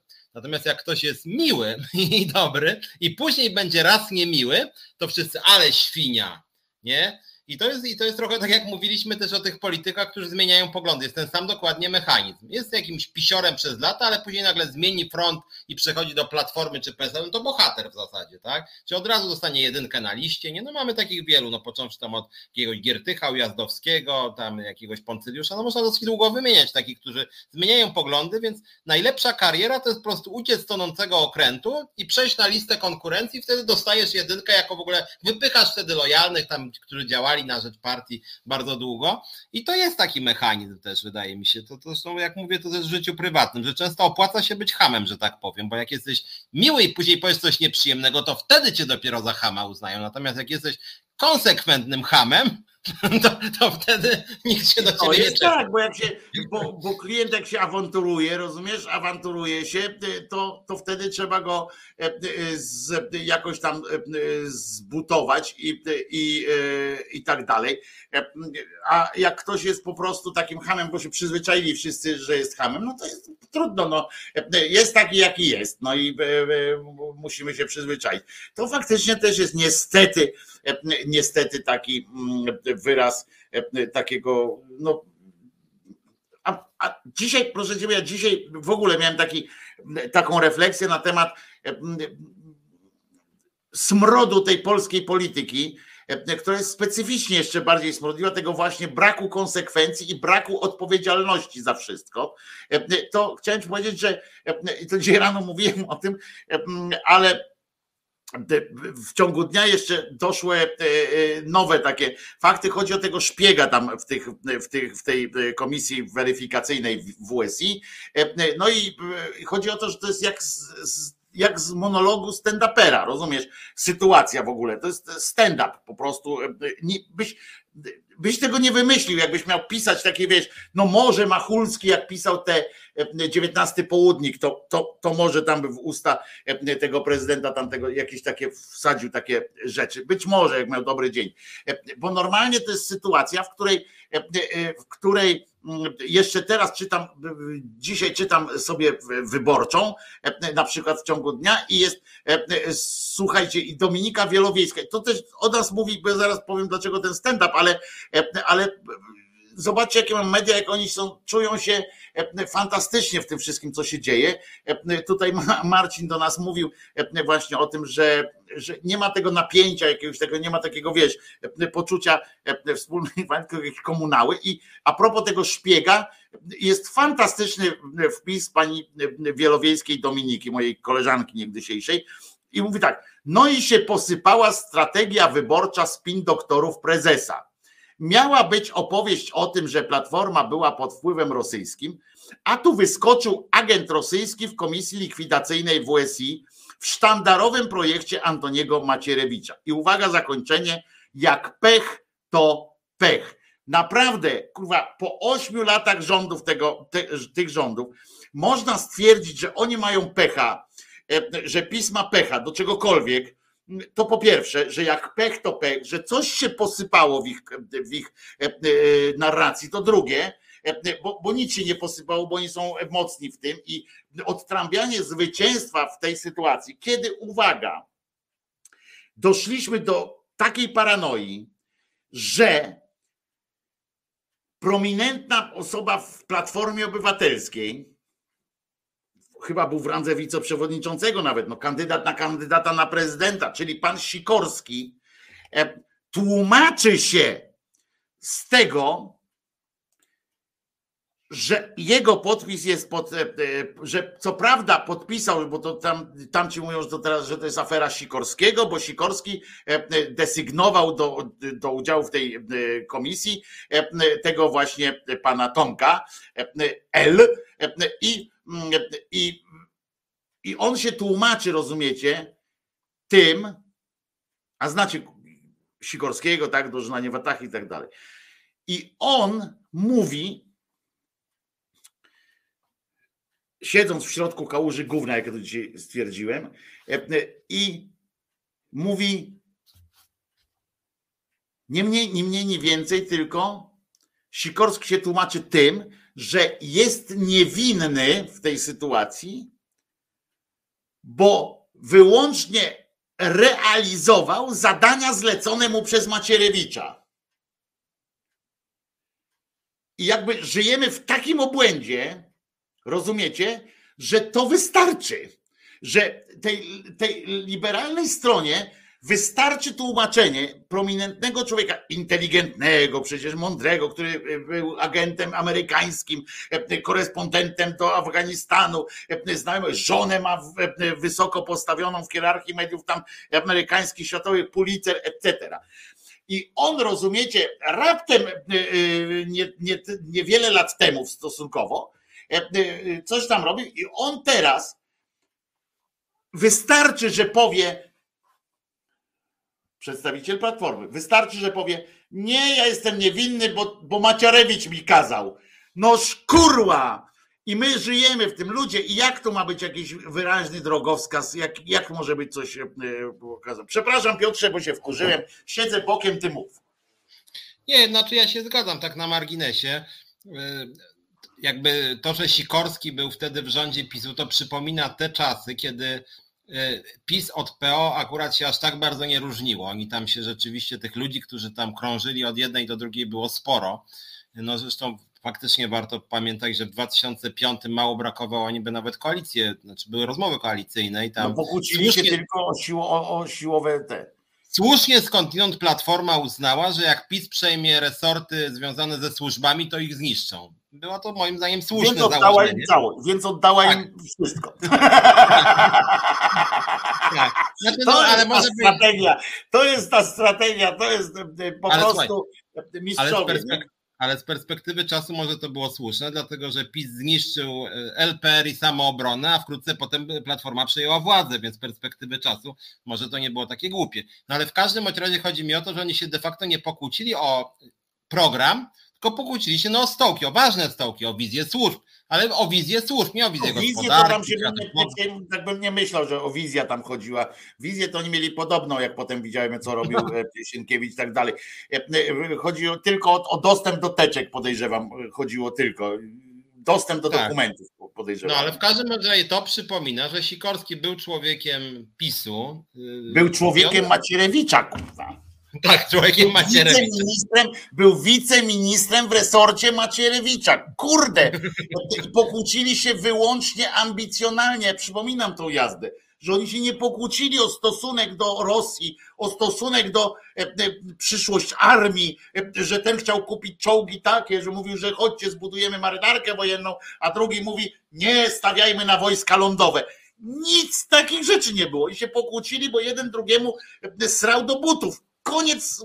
Koniec było, bo ten chciał być ministrem, bo kochał być ministrem, ale tamten nie chciał ustąpić. No i po prostu, no żebyśmy wiedzieli o tym.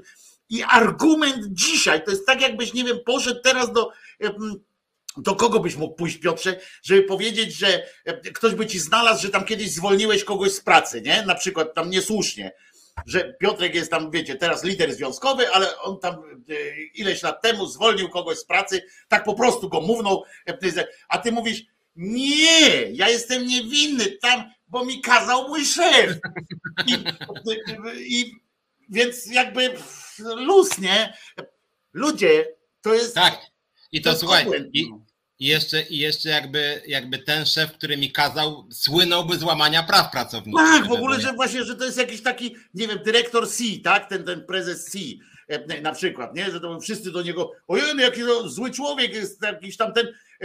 A Piotrek tak siedzi, bo wie, że pracował u niego, nie? I tak, nagle ktoś wychodzi, mówi, że zwolnił.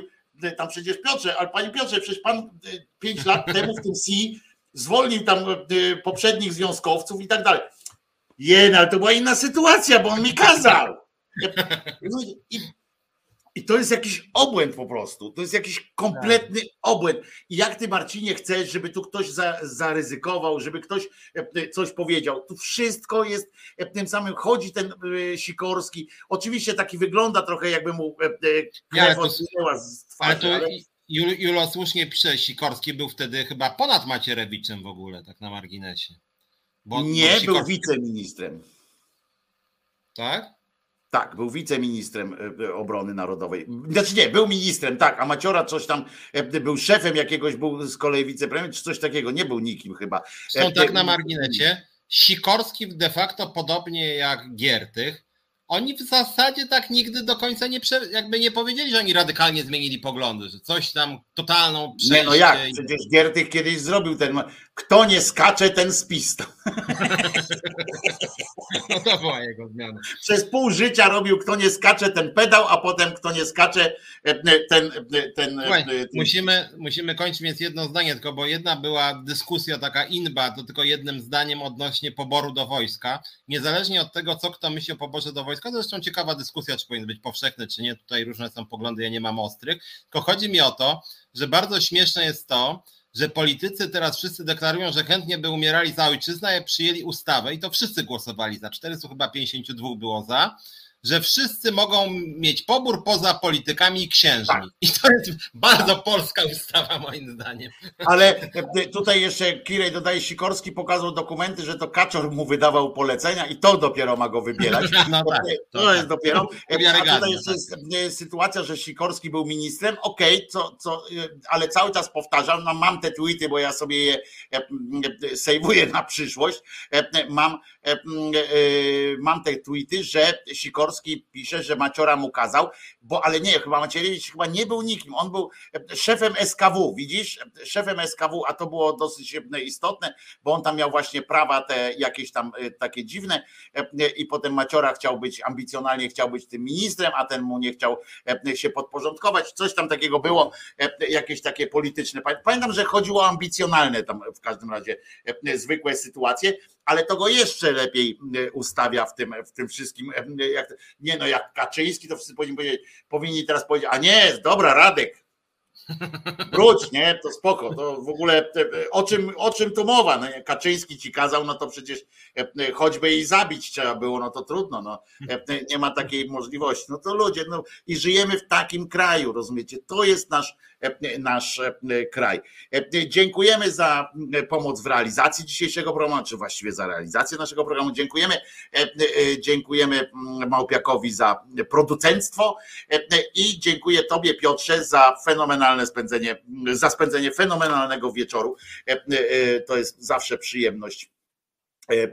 To jest zawsze przyjemność bycia tutaj z tobą i z wami oczywiście, drodzy państwo. Piotrka znajdziecie w środę w Resecie Obywatelskim o 17:00 w audycji Czas na Związki, a ja zapraszam w poniedziałek już o godzinie 10:00 na kanał Głosu Szczerej Słowiańskiej Szydery. W poniedziałek o 10:00 tam będę trzepał dziobem na żywo.